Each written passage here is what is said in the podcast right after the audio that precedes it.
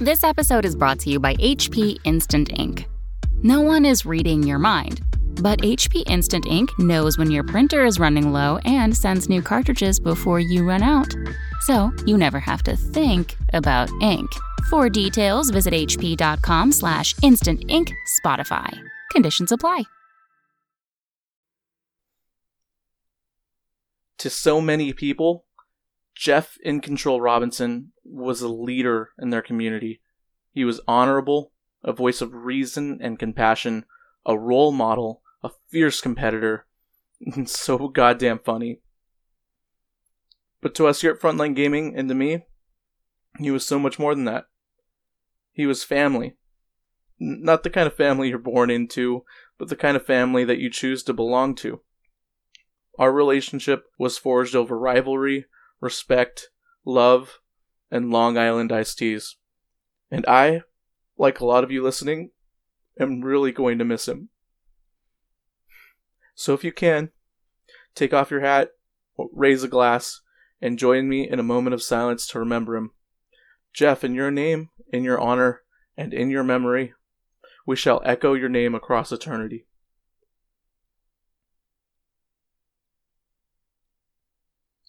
I love you, buddy.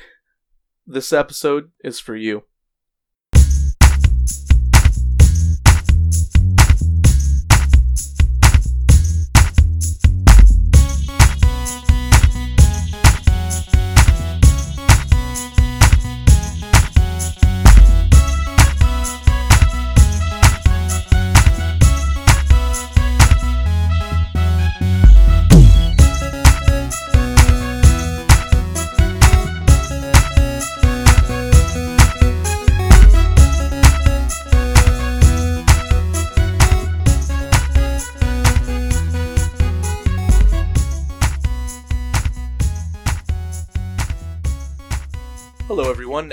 Welcome to Chapter Tactics.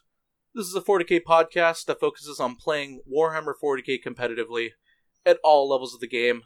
I am your host, PD Pob, and today we have a subject that I have always wanted to talk about. Mr. Jeff and Control Robinson, myself, and Reese constantly talk about this subject, and I'm personally really glad that we're talking about it because we're going to be talking about the history of competitive 40k. We're going to break down everything starting from the days of the old rogue, trade, rogue traders to the first large community driven tournaments, and finally to the large monthly century breaking slobber knockers that we have today. I'm really excited. We're also going to sprinkle some Jeff stories along the way, some of our best moments at tournaments with Jeff. It should be a lot of fun. I'm really excited. And of course, I brought with me two pillars of the competitive 40k community, two men who have been around for far too long than they would care to admit. Uh, Mr. Paul Murphy from Forge the Narrative. Hello. And, uh, and Mr. Reecius himself, Robbins. From uh, like what, ten feet from your desk? from 10 feet from my desk uh, and one Skype message away. and then finally, one other person, uh, the only person with the knowledge and voice to carry a 40k history lesson, Mr. Sean Morgan.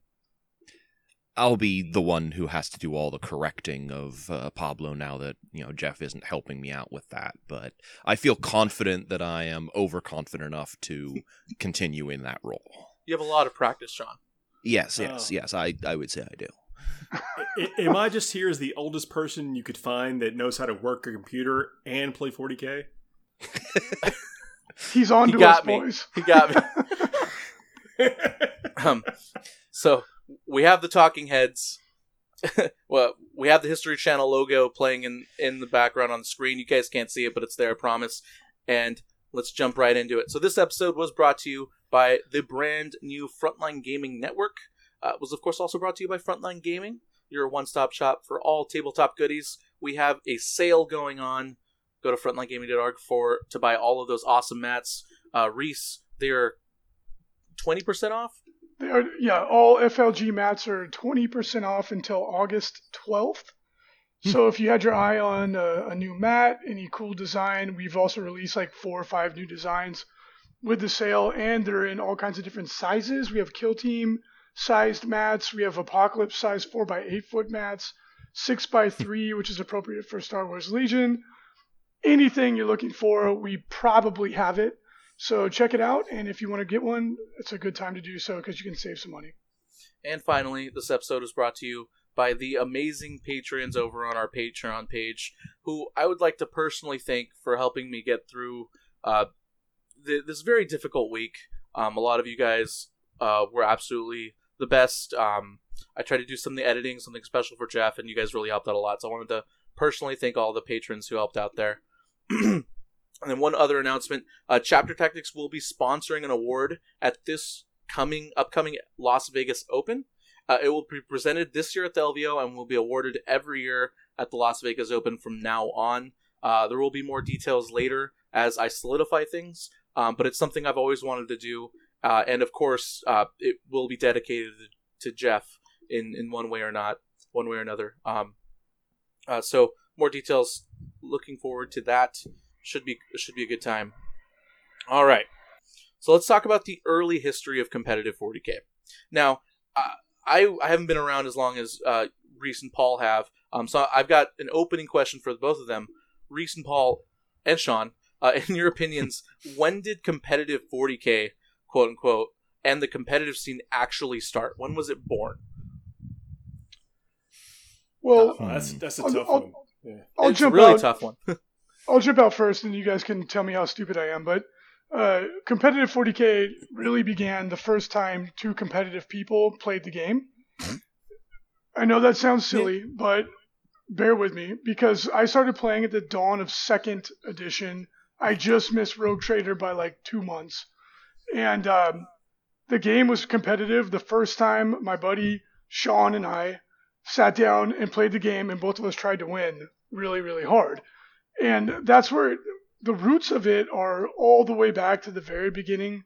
The game was definitely not intended to be played in a competitive fashion in the sense of like a sport, but it's it's still a game where there's a winner and a loser. So it, it's it's in the roots of the game itself, and you have to consider that when you make any other argument about the the birth of competitive 40k. Now, in terms of like an organized uh, event, GW, to my knowledge, was the first, and that was with the Rogue Trader tournaments and the Grand tournaments, which they started very, very early on, um, and that is what kind of like snowballed into everything else that we have today. But it was a much different beast back then.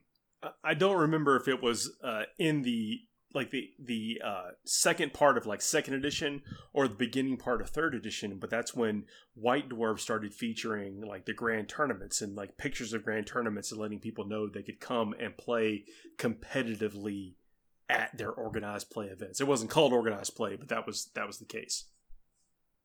Okay, so Mm-hmm. th- and it was mostly just Games Workshop, right? That ran these tournaments. Well, in individual stores too. Right. And it, it was it was actually fantasy first. Like fantasy had tournaments long before 40k even existed. Hmm. So it's like the when we think of Rogue Trader tournaments of 40k, it came along after fantasy because fantasy had been around for many, many, many years before 40k was even created. Uh, back then, I didn't have the ability to travel. Like I was so jealous of a couple of people that I knew that could travel to these tournaments. Like I knew one guy specifically who who traveled to Baltimore from Atlanta, and that Yes. was just such a long way away. And he and he went and he got his picture. Like they took a picture of the 150, 160 people that came and put him in the White Dwarf, whatever. And I remember seeing that and just being so envious. So I mean, this is a good buddy of mine just being so envious of he got to travel and i didn't have the means to do that at that time this was this was um 92 93 Early 90s, like that. yeah. Wow. Early- and a, a funny story, um, Paul. A buddy, a really good friend of ours that's local to the San Diego area, he's taking a break, but he got to go to that first fantasy GT when he was a teenager, and he beat the the and I'm, the name is escaping me. It's one of the you know icons of of 40k game design.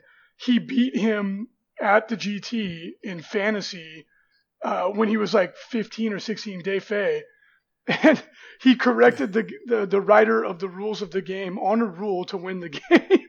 which is like the most perfect 40k thing, you, or I'm sorry, fantasy thing, tabletop gaming thing you could ever do. Poetic. And he has a picture, and he's just like a little kid. He's one of my really good buddies, and he's right there taking a picture with, um, God, I can't remember. It was you know, it was one of the the the, the great names like Andy It was like Chambers or Andy whatever. Chambers? Andy Yeah. Chambers, right? It was Andy Chambers, I believe, and they're like arm in arm, and it was like little Dave at 15, like defeated the guy that made the game to win the first American GT. That is strong. That's cool.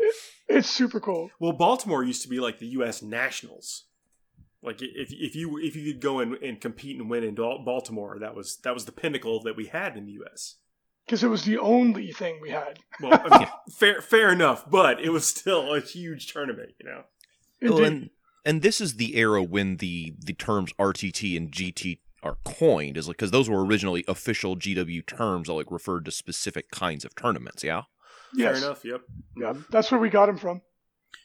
Uh, so so why don't you two uh, and then Sean, you can join in here because I think you started around fourth.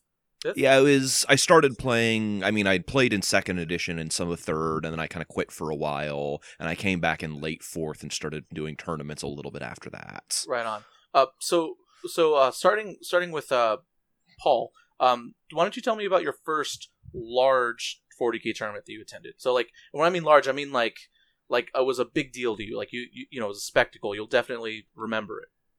Yeah, fair fair enough. So um, we had a, a shop here in uh, in Georgia called the War Room, and it was uh, it, it took over an old grocery store, and, and so you know the size of normal grocery stores is it's pretty epic, and so their their their war game space was like half of the grocery store.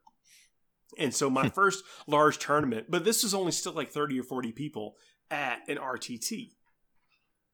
And, Hmm. and I probably didn't get my first taste of that size of, of event until third edition. Uh, my first grand tournament was when Games Workshop brought the grand tournament to Atlanta in 2004. Hmm. I think this was uh, about 10 minutes after fourth edition released. How'd you do? Uh, I got seventh. Nice. Yeah, uh, actually, um, it was in a very interesting time. Uh, and then the next tournament I went to was in Baltimore, uh, probably about six, seven months after that. Right on. Uh, what about you, Reese? Well, let me tell you about the first 40k tournament I ever went to because that's a much more interesting story. Okay. So, my first 40k tournament ever, I was in high school. so it was fourth edition at the no, yeah, no, it was second. It was still second edition. Gotta try to make myself younger, if only. um, so it's second edition. I go to my first tournament, and like I'd been beating all my buddies, and I was like, man, I'm really good at this game. Hoo-hoo. Go to the tournament. I have my themed Dark Angels army. Looks just like out of the the inside of the book right? Devastator Squad, every guy's got a different heavy weapon because that's sick. uh, captain on foot with a power sword, super dope. So Built just stoked. like the box. just dude, it was the first to coaster that ever happened. My first, my first game, I played against this guy that rocks up to the table with Space Wolves, and his whole army is essentially one unit of uh, Wolfguard Terminators. Every guy has a Cyclone missile launcher, and I'm like, "Wow, that's weird. Uh, I never read about that in any of the stories." And he's like, "Yeah, well, it's pretty good." I was like, Psh, "I'm pretty good. Watch out." so the guy goes first. He's like, I'm going to shoot every single missile in my Cyclone missile launchers at you. And he's like, for each missile I shoot, the radius of the blast increases by one inch. I was like, cool. He's like, yeah, it's like 12 missiles, so it's a two foot diameter explosion. I was like, That, that that's second edition, isn't it? Yeah. was- I was like, what is happening right now? And he's like, so I shoot the whole table with a crack missile, and half your army dies. And I was, I like, til- I went on tilt so hard. I was Yeah. so upset. And that was my first introduction to competitive 40k at 14 You could years do that with vortex missiles back then. Mhm. yeah, It could have been worse. wow. Oh my gosh.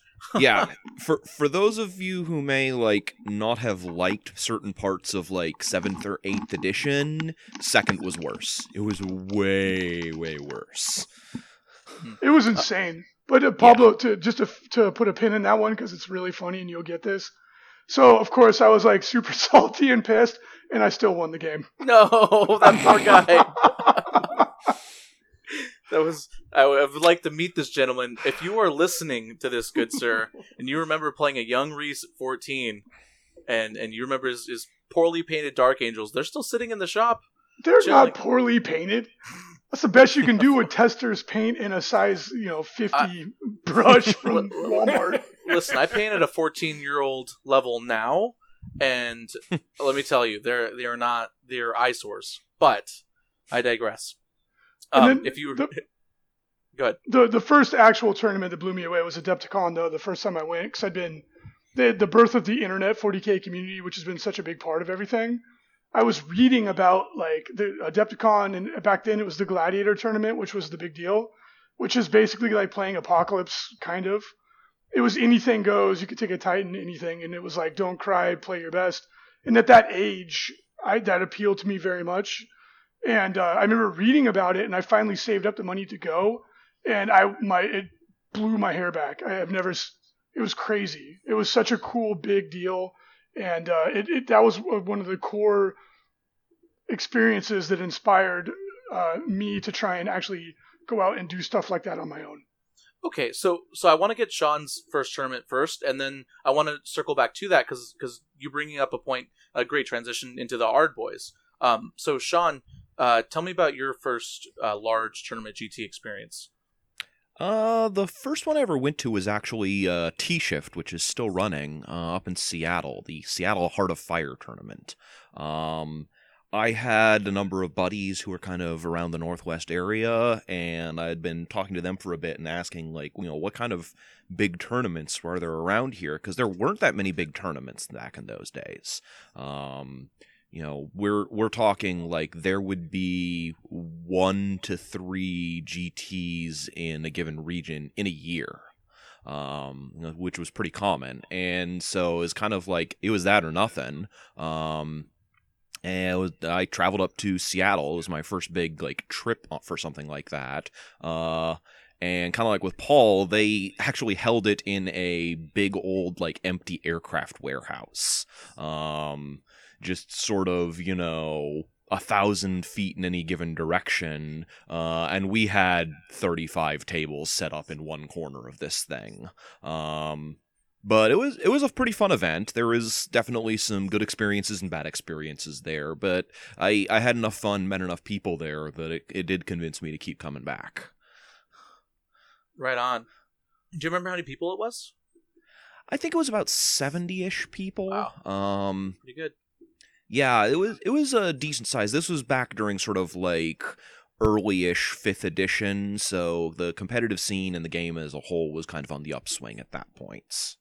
Okay, so uh, Reese, you talk about this. You talk actually talk my ear off about this all the time, um, and, and I think Paul can definitely shed some light on it. So the Ard Boys and the the kind of uh, the Adepticon Gladiator tournament kind of evolved into GW's Ard Boys tournament, as I understand it. Um, when things were a lot more competitive, and it was was kind of like a anything goes, be as competitive as you can, kind of style events. And um, you're on record as saying that that's kind of what shaped competitive 40k. So do you want to shed some light on that? Yeah, for sure. So you came into it, Pablo, at a time when the competitive scene it was really starting to be aware of what it was, Mhm. and it was like there's some people that enjoy playing the game this way, and that's totally fine. And this is like now let's that we've accepted that fact, let's run with it and make it as good as it can be. But there was this like internal like civil war in the tabletop gaming community that went on for years and years and years about what is quote unquote the correct way to play the game, right? there was people that were like me when I first started that were basically role playing with miniatures and trying to like play out the fluff of the game, which is totally viable and super fun. And then there was people that just, for whatever reason, due to their personality, um, want to play the game with the uh, the purpose being to try to defeat your opponent. And there was this big, huge battle forever between fluff and whack and all this things that are just pejorative and, and stupid. And when the early GTs that, that Games Workshop put on that defined it, it was very much oriented more towards the kind of like role playing aspect where, yeah, we're here to win, but it's also like silly and fun. And why are we taking this at all seriously. Well, you could get a free game out of your paint score though. So I mean, like Yeah. your your Yeah. theme and your paint was essentially like playing almost two games more than someone who didn't do that. It was part of the scoring. Oh my Yeah. gosh. And but and and that's fine if that's what you want, but a lot of people didn't want it, right? And so uh, Hard Boys came or Ard Boys came out, which is the worst name imaginable in American culture for a tournament. Like, who? Let's go find out who the hardest boy is here, guys. like, I don't want to know. I don't want to can know. tell who you the right- I can hardest tell you right now. uh, and then obviously in UK culture, it's a different context, but um, that was the first time GW officially acknowledged that yes, this is a viable and acceptable way to play the game, and it went page three Warmahordes the other direction of like play like you got a pair, which is a stupid slogan, but they were like you don't have to paint your models. You don't have to have a, a, a LARPing story about Sergeant Bob, who is based off your grandpa who fought in Nam. Like, they're like, bring the, the best stuff you got, and whoever wins, wins, and that's it. Like, no crying. And that was the first time that, that the community was like, yeah, Games Workshop is acknowledging that this is a viable way to do things. And that, that was when it was like a cultural shift. Because people either hated it viscerally or they embraced it. I always felt because I did go to Ard Boys a couple of years and didn't do particularly well at the at the time because I was still fairly new to things, but I always felt like Ard Boys was kind of GW's way of containing that kind of stuff. Like they didn't want that spilling over into their, any of their other tournaments, and they didn't. I, I kind of felt like they didn't think it was a good part of the game, but it was still something they had to cater to because it was something the players wanted. So they're kind of like, okay, you guys can all go over here and play in this thing so we can keep you away from the real players. Yeah, but the I, I get what you're saying, but also like the prize support was ludicrous. It was unheard Oh, unheard it of. was. Yeah, At it the was it was insane. Uh, they they. The literally prize was give a, away. was a full two thousand point army of whatever you wanted. You could Yeah, Yeah. seriously and Frank- pick Frankie whatever and I- you wanted. Frankie and I both won it, and it was like you got a box with an entire army. Like Mhm. Frankie got Sisters of Battle, I got um, uh, Dark Eldar, which at the time were like two of the most expensive armies, and it was just like Yeah. this is unbelievable. And it, that was when some legends were born in the community, like Nick Rose. Like Mhm. everyone, well, anybody that was back in that time knows what leaf blower is. People, some younger people know what that is. That was the first net list. That was the first time somebody created a list that was so powerful that it dominated, and then all of a sudden people started playing that list, and then it was like, oh man, we're in a whole different world now. Well, and the other thing that happened in that era, which is this is like fairly early to sort of like mid fifth edition, um, that is when the internet was becoming popular and when many of these forums and blogs and other sites were really starting to take off. Prior to that, there wasn't a coherent, like worldwide or even nationwide 40k community because there was just there wasn't the communication technology to enable it. Um, if someone won a tournament on the East Coast and you were on the West Coast, you'd never know. You'd have no idea what they played unless maybe it got featured in White Dwarf. But even then, it would probably just be like a picture of the army and a quick interview. You wouldn't really know how the army worked or what he played or anything like that. Yeah, that's a good point, Sean. And it's funny because back then, and Paul, I know you know what I'm talking about. Uh, Dakka Dakka was like the heart of competitive communication. And I remember in the White Dwarf when they described it as the Shark Tank of the 40k community. and I don't mean Shark Tank like where you go to get money for your business. I mean like an actual Shark Tank where things are being eaten alive. Oh, and this is when Bell of Lost Souls was also a uh, a big center pole for the Not 40K yet. Not community. not yet actually. Hmm. I remember Really? 'Cause- discovering no, because Dakka was way before BoLS. Dakka was owned by the people that started Adepticon. Yeah, sure, but like if if we're talking like fifth edition, that is when BoLS really blew up. Well, Yeah, let's, Uh, that's, that's a good point. so let's talk about that. So so we we have these Ard Boys. We're transitioning, and then fifth edition, which is I, I caught the tail end of fifth edition, but Mhm. but fifth edition is oftentimes what I hear people talk about the glory days. People who played 40k back then was the glory date of, of tournaments, and even I, who didn't play in tournaments, know a little bit about the lists in fifth edition. Right there, there was like Yeah. the Long Fangs Space Wolves thing. There was the the uh, Reese ran the silly because Eldar were bad back then, but Reese Oh, managed yeah. to do well with Eldar uh, in fifth edition. Um, and so uh, Till he ran into my Grey Knights, but Yeah, Two Rams. I was about We'll- to say until I we'll, played we'll talk. We'll talk. We'll, we'll talk Grey Knights in a second. Um, but uh, would you guys mind telling me a little bit about fifth edition and uh, the tournaments then? And I'd love to hear about this Reese and Paul rivalry. Uh, but as I understand it, this is really when the tournament scene started getting into a bit of a golden age um, until the the dark days of sixth and seventh, which you know we'll have to talk about. Um, Well, I would say a big part of it was fifth is when GW started to invest into tournaments. Hmm. Um, because you know they'd already start been doing Ard Boys already, but they started to uh, support some of the non GW tournaments somewhat more. Um, it it certainly isn't like it is now, where they're like actually a fixture at that, but um, they they had started to kind of put some of the support structures in place for like they're becoming actual like tournament circuits like the ITC is now. Um, and because fifth was a more um, at least from a game design perspective, a, a more well-rounded and sort of well-written edition, which I know a lot of people are going to be really angry about, uh, because for many people, fifth was like the height of unbalanced everything. Um, but I, I think the act fifth was one of the better designed editions in a lot of ways. Um, so this kind of pushed people into this like, well, okay, you can play the game competitively. Um, you know, we're not we're not just playing tic tac toe anymore. This is a real game now. Yeah, I 100% agree. And um, fifth edition was the it was when the tournament scene went from essentially non-existent. Mhm. It was like there was only uh, GW GTS, which at the time they were very few. Well, Uh, there two was or three local a year store at the max. tournaments? What, Yeah. and what that's was that? split Paul? between. I said there's two or three max tournaments Right. a year. There was the I one mean, in two, LA. two or Baltimore. imagine that two or three. When we now have two or three per weekend, it, then it was two or three per year. jeez. Yeah.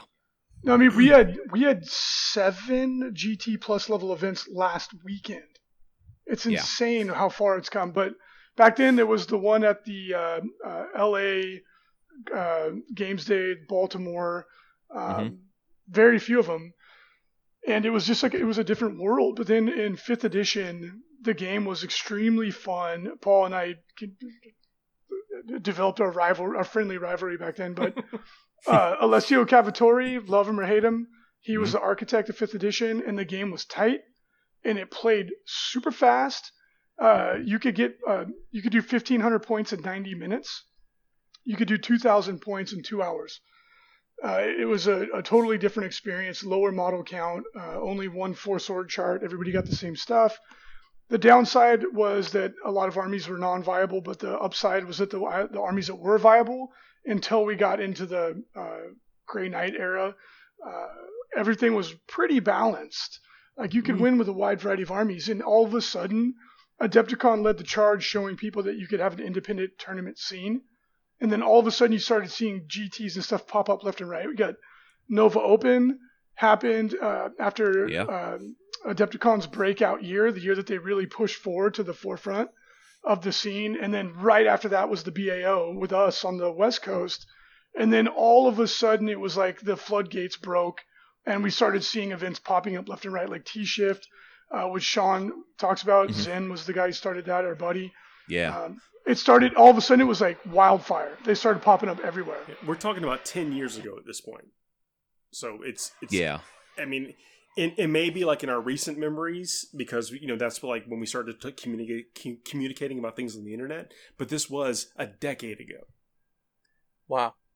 Yeah, it's another really important thing that I think that made 5th edition the time when the game kind of exploded was GW went back and updated a lot of books that had either gotten sort of minimal attention before or hadn't seen a book in, you know, 10 years or, or longer.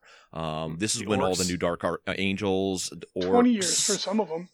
I don't think it ever was Dark quite Eldar, hit right? 20. Dark Eldar It was tw- Dark close. Eldar went twenty years. Yeah, it was a really long time. They hadn't had a real book since uh, Third. third, early third edition. Yeah. Yeah. Um, and then they they busted out into the scene with a brand new codex, beautiful models, and they went from being a complete joke to a real army. Ditto, Grey Knights, and Necrons, and a bunch of other stuff.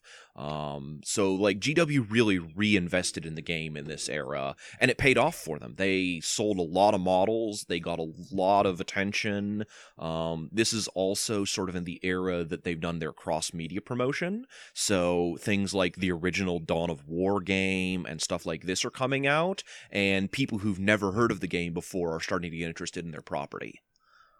Yeah, I think Space Marine, the Xbox game, came out around that same time as well. This was a little bit before that, Yeah, but we're Dawn- yeah, it's like late fifth edition. I think was when Space Marine came out. No, Dawn, Dawn of War came out. Yeah, it was in late fourth edition actually.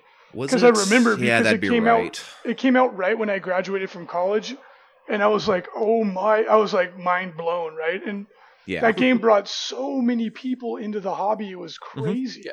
And, and back Yeah. then was when RTSs were like were huge, Huge. right? Oh yeah, But- it was a it was a legit competitor to StarCraft. Like it was never going to be bigger than StarCraft, but like it was an actual game that a lot of people played who knew nothing about 40k or GW.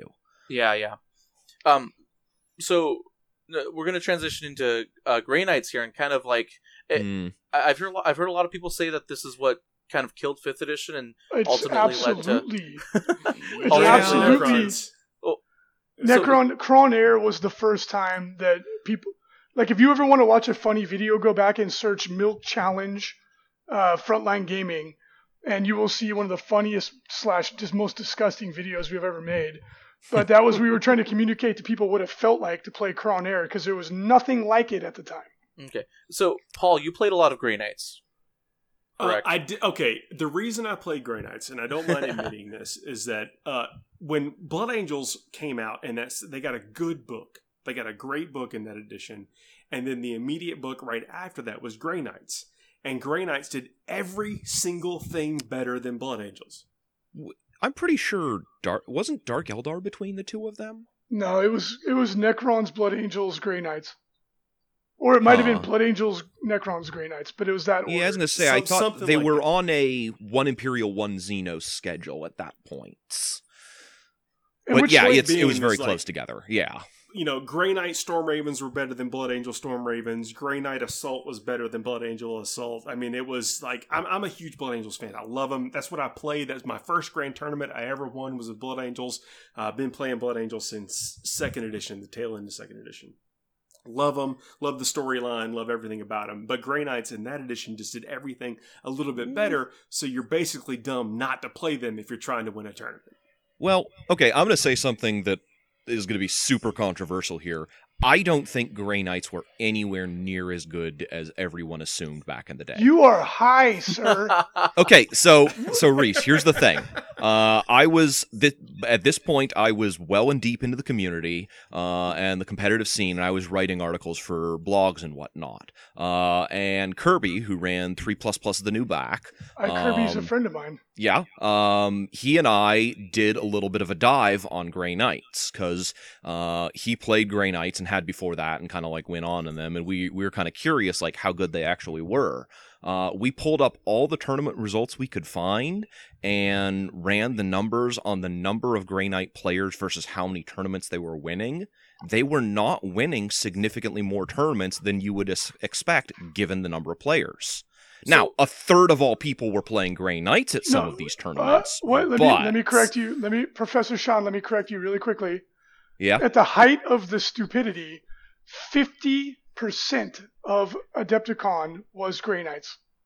so yeah, okay. sure. Like One in there two were people was playing the army. Yeah, That's at a- unheard of. at, at a single event. Yes. The biggest Um, event in the uh, competitive community at the time. Yeah, I know. Alright, I'm All right, and I'm all not right. saying they weren't good and they didn't win tournaments, but if 50% of all people play an army, it's gonna win a lot.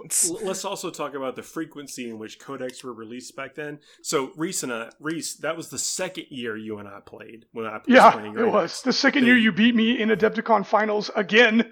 the, the year before that, I was playing Blood Angels. So that was the that was the time in which between codexes were released back then. Yeah.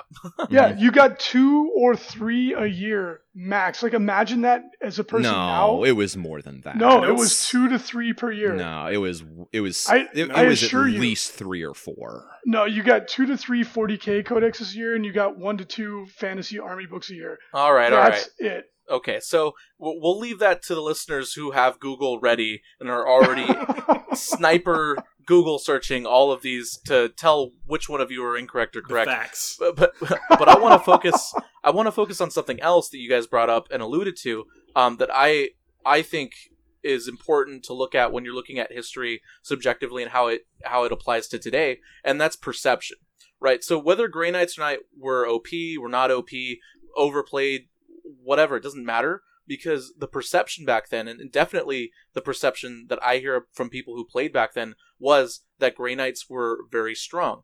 And why that's important is because that same perception is something that people do now about it, like Ynnari, uh, you know, Tau. Tau are unfortunately big victims of that perception because they're they're perceived as this unfun tournament army that that everyone loves to hate.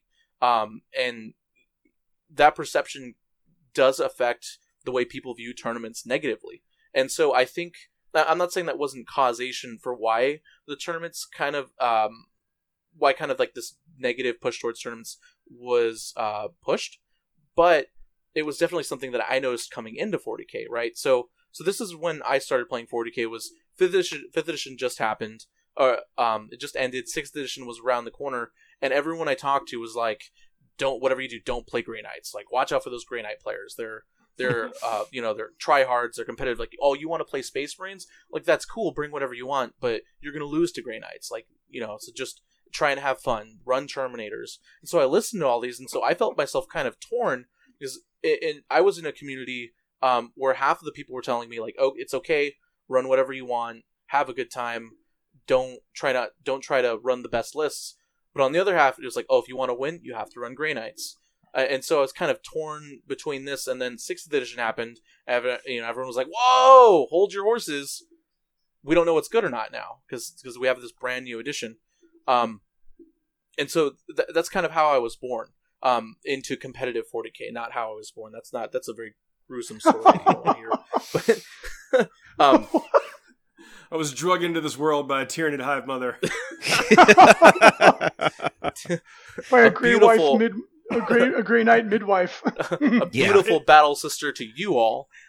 Uh, anyways, um, so uh, when sixth edition came around, I- I'm gonna tell I'm gonna tell you guys a little bit about.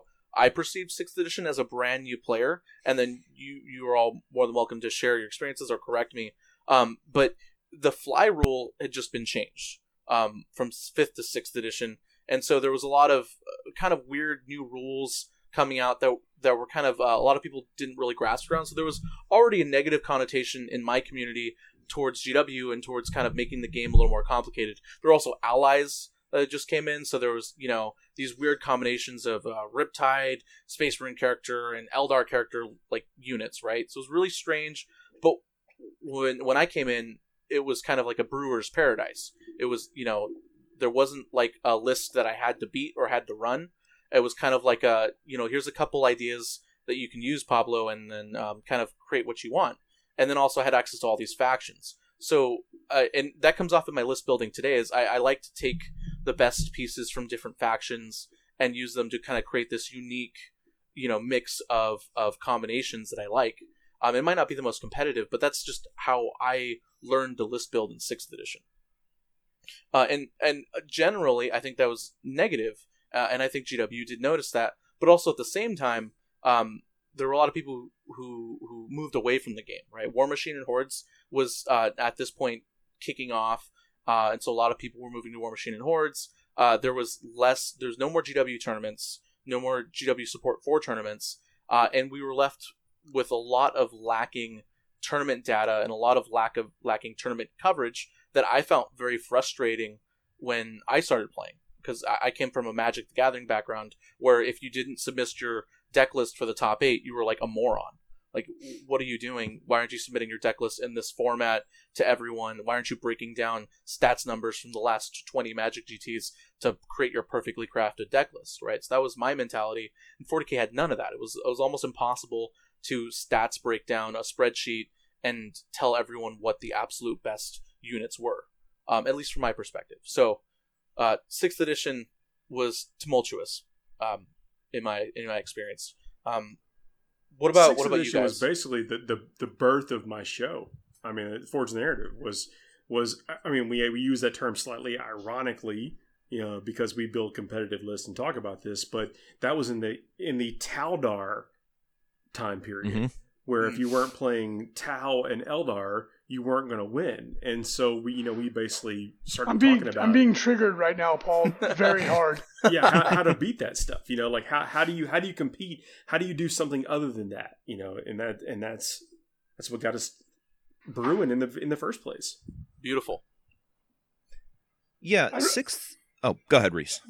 Oh no, it's okay, Sean. I didn't mean to cut you off, buddy. Go for it. Well, I was just I was just gonna say six had a couple things that sort of like were very marked uh changes from the previous editions. Uh the first of all is that it was like a totally new edition.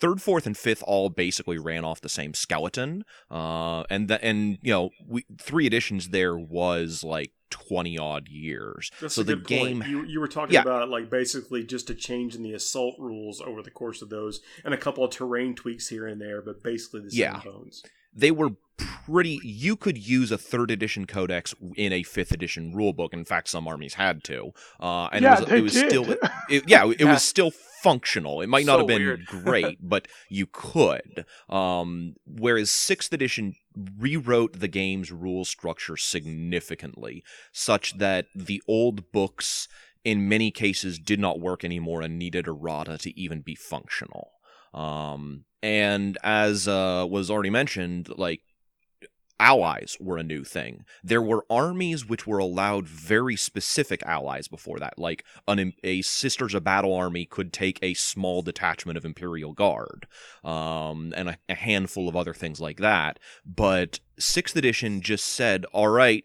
Everyone can put their foot in these this pool and try and just bring whatever they want to try and run alongside each other and that was a huge earth-shaking change for the game as a whole and one that i think don't think gw really understood the impact of until it had happened um but this was also kind of contrawise when GW started stepping away from the game, and especially from tournaments. Um, I think that their experience with fifth edition had kind of negatively impacted the way that a lot of the the owners and operators at GW had seen things and they wanted to distance themselves from tournaments because that's not how they wanted the game to be played at that time.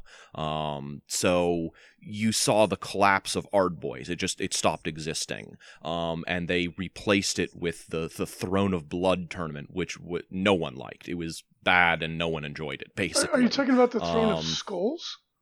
Throne of Skulls, sorry, yes. Um, Well, I have, a- was I have a a- counter to that, but uh, continue on. uh, well, I was just it's it was a mess of rules. Like they they tried to make it a like narrative heavy event, but they did it in possibly the worst way I've ever seen. Um, which is to say, you didn't matter how well you did at the tournament; it mattered how well you did to other people in your faction. So if everyone in your faction went zero and five, and you went one and four, you won the tournament. Um, so it, anyways it was it was a complete mess and it was part of this process of gw stepping away from the competitive scene because they they didn't like where it was going i think and didn't want to be involved in that which created a big vacuum for a lot of folks Yeah, I mean, I, we're talking about two different events because the Throne of Skulls was one of the most competitive events they ever put on, and that was in fifth, Hmm. and that was run by Ed Spettigue, who's a cool, cool dude, and he spearheaded the whole. Uh, well, I shouldn't say he spearheaded, but he he was the the torchbearer for a period of time of GW reaching out to tournaments and trying to help foster them, get them going, give them support, and. uh there's a couple of toxic people in the community that took advantage of it, and that's why it got shut down. But uh, Ed ran the Throne of Skulls, which was an invitation only, like you got to get the golden ticket to go to Willy Wonka's chocolate factory. Uh, Paul, you have to remember this too, and it was in Vegas, yeah and it was awesome, right? Like it was one of the coolest things I've ever seen. uh, and you you you had an opportunity to win the whole event and win best in faction, which is where that whole thing comes from. It comes from GW. And Frankie and I like fought all year to get our, our golden ticket to go to the event. And when we finally when I finally won mine at the SoCal SmackDown, I don't who knows how many years ago, I was so excited and it was so much fun and the whole event was catered and that was what planted the seed for the LVO and that was what planted the seed for scoring best in faction in the ITC. So we're talking about a different event. I think you're talking about the one that was at uh, GWHQ. Yeah, I, I'm trying to remember the name of the event now, but it, yes, it was it was run over at GWHQ and was a, a very different beast from what you're talking about there. Yeah, so uh, my apologies. I didn't mean to, to countermanage. No, no, that's but- your. I was I, I I don't remember what the name event is, and I'm just, I'm totally spacing on at this point. But yeah, it's Well, the, it was the a different tournaments, especially run by. I mean, I, I say this on my, uh, my my opinion a lot is the people running the tournaments have the kind of the the license to insert their own agenda into Mm-hmm. they want their tournament to run, and and you can see over the life of the the. The grand tournaments before you know they became the independent track like it is now uh, how they're even how they're running in nottingham today or whatever they're very indicative of Yeah. how they want the like how you score is going to determine what kind of list people bring and what the overall outcome of the tournament is and i think that anybody putting on the risk of doing that has the ability to determine whatever they want Yeah, Yeah, sure. Fun, fun fact, Paul, the person that up, up until recently, the people running the events at GWHQ, because I know like you and I know, and Sean, you know this too, Mhm. is that people would always point at the way they did things at GWHQ and go like, "This is what GW wants you to do at a tournament." That's absolutely not the case. Up Yeah. until relatively recently, like you, Paul, like you said, the person that was that was their job, that like at the uh, running events at GWHQ had free agency. So in trying to look at that and like divine the runes or read the tea leaves as to what GW wanted or didn't want from Yeah. competitive play was you it was a, a non-starter. It was Well- whatever that person in that position at that time thought was the best thing to do for their local customers. That was it. Yeah, it was not like an overarching mandate of the one true and proper way to play game their game. Exactly, Back and that's day, why I things like the being like- ITC what were given birth is because people wanted so badly to have some guidelines. Yep. Yeah. Uh, so so Paul, I'm so glad you brought this up uh, because there was a big push towards um, making a, a universal rule set, uh, and and the big problem with GW stepping back uh, was there were, as you said, a lot of people, a lot of community leaders running their tournaments their own way, the way they saw be- the way they saw it best, and th- there's nothing wrong with that because that also helped foster a cadre of 40k competitors who still play the tournaments to this day, right? So we needed those independent uh, community leaders to step up and make these big events. Um, but at the same time, it was it, it did divide the community. Go ahead. Oh, I was I was just going to step in and say this is not unusual. We we haven't really talked about it up until this point, but up until the middle of 6th edition, there is no standardization in tournaments or missions or formats at all. Every single tournament you go to is probably going to use its own set of unique missions. It is going to have its own set of FAQs for how they have ruled the game. It is going to have its own set of list building guidelines. It is going to have every single thing be 100% unique to it and not shared with any other tournament you go to, even other tournaments in the same area. Um, that's just how tournaments were. It was completely fragmented anywhere you went because there was no interconnection between tournaments. Like in if certain you, cases you had to learn Yeah. a different language if you were going to go like you, Yeah. you needed to know you to, who to contact to figure out what you know what rules they were playing by before you traveled Mhm. to that tournament Yep. Yeah, and that was a, a huge problem in the area because you would have people who would bring just a list that was completely illegal because it's like, oh, we don't use that FAQ. Um, or, and it was you know- based a hundred percent on local ideas, like the groupthink of that specific area, yeah, as to how the game should be played. To tie into what I was talking about earlier, there was Mhm. this belief that there was a right and a wrong way to play the game, and it was based entirely on the people, like the little you know echo chamber that you were in.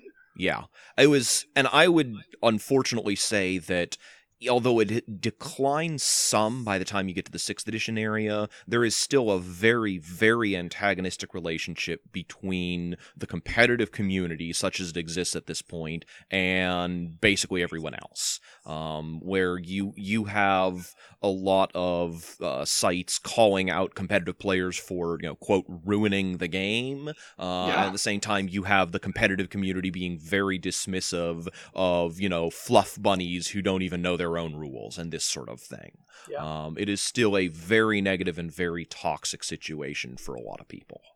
Yeah, it was, and it was so dumb because everyone's free to play the game the way that this brings them enjoyment. Like that's that's why we're doing this. And yeah. you you hit the nail on the head. It was toxic, and it was divisive when there was just no reason for it to be. Mm-hmm. Yeah. Uh, so I'm I'm gonna give a, a brief uh, analogy here in our first Jeff story um, and also at the same time pander to my boss for a raise um, because this is right when I started playing. Uh, right when I started playing uh, 40k, my first tournament was actually the Las Vegas Open. Um, immediately jumped in two feet first, didn't know what I was doing. Ran a Centurion Star, um, which back then was like one of the big things you could run. And uh, uh I remember leading up and preparing to the Las Vegas Open, having to uh, figure out what lists were good, what what kind of meta I was going to see, um, and it was super difficult. Um, you know, it was like uh, a tournament that I forgot what it was called. Um, it was like the I don't want to say the Throne of Skulls. I'm just gonna. There was a tournament that I, it was on the East Coast that I, I remembered, and I was like, oh, cool. I want to hear about this tournament. Where do I find out? And they're like, oh, okay. You have to you have to message these guys. Like those are the guys, and I messaged them, and they were like, "Oh, we we ran like nonsense, like you know." Mm-hmm. They, they basically they weren't competitive guys, and I could tell just by looking at their list, like they were just running whatever whatever they wanted. Um, and so I didn't know how to prepare for the LVO, and so I went my very first tournament, or very first round. I played JP Moet, um, oh, who was, yeah. was an amazing player back then. He and still is, and he won best Eldar and best Chaos Demons in the ITC that year. So, mm-hmm. um, which is crazy. Uh, it, so I absolutely got my shit kicked in by Flyrants, Eldar, uh, Scar Fire Seers on bikes, and um, uh, Lords of Change, or I guess Fate Weaver, um, and a Screamer Star. That was oh, that, that, was the list. That old Demon Eldar Tyranid combo. That one. yeah.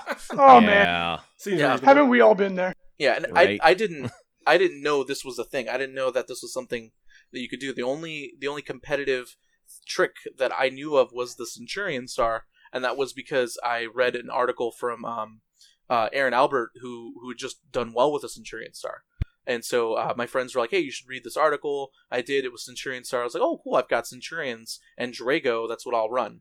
All right. So hopefully, I roll invisibility and hope for the best. Um, I did absolutely horrible at that event, um, but I learned a valuable lesson, and that was that if I wanted to, uh, if I wanted to be successful at competitive 40k there's a goal i'm still trying to figure out by the way. I'm not very good. But if i wanted to if i wanted to be a tournament player and someone who was good at 40k i needed to uh, take it into my own hands. Um, and i think a lot of people didn't do that right? Because that, that's a that's a level of commitment that that goes above and beyond um, what you should have to do to get into a game competitively right? It's like i i learned to talk to reese and frankie personally right? When they when they moved down to San Diego, I visited them every day. I picked their brains. You know, I, I watched all their battle reports, even though I didn't I didn't like that that awful short form format. Hated it. Hopefully what? more Frankie than Reese. I don't know. I mean, like just my experience. I'm just saying. um, but but I, I had to really engage myself to you know latch on to two people who played a lot of tournaments and kind of bug borderline bug them just to learn about uh, playing in 40k tournaments. Um, whereas now you, you, don't have to do that. There's there's a, a buffet of 40k competitive podcasts now that you can listen to. Yeah. There's all sorts of great articles being written. There's you know Facebook pages, forums, etc., etc. Lists versus stats analysis. It's crazy. Hold on.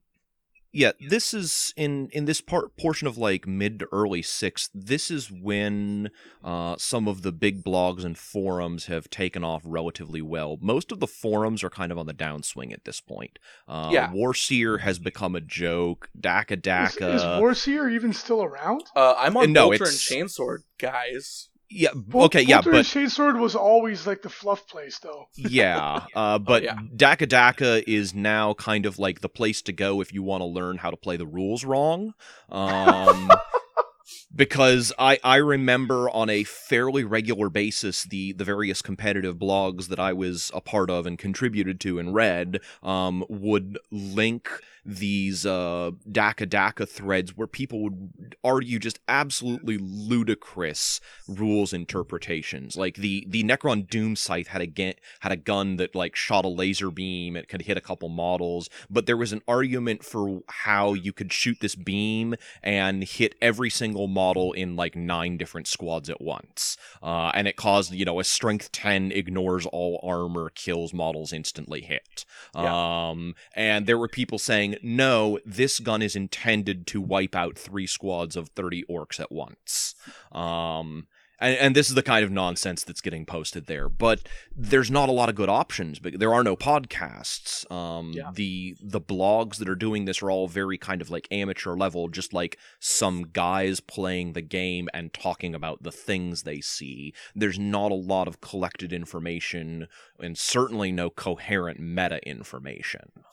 Yeah. Um. So, so uh, moving on past from the Las Vegas Open, um, the next big tournament after the Las Vegas Open that I was prepared for was actually the Broadside Bash, uh, and I like to call this like the the death of narrative PD pop. Right. Like this is this is when I absolutely realized that I really wanted to play competitively, um, and the the community was lacking in competitive tournaments. Right. And so it was Broadside Bash. It was the uh, gentleman's tournament, the pre-tournament tournament that you had to be invited to, that you had to dress nicely.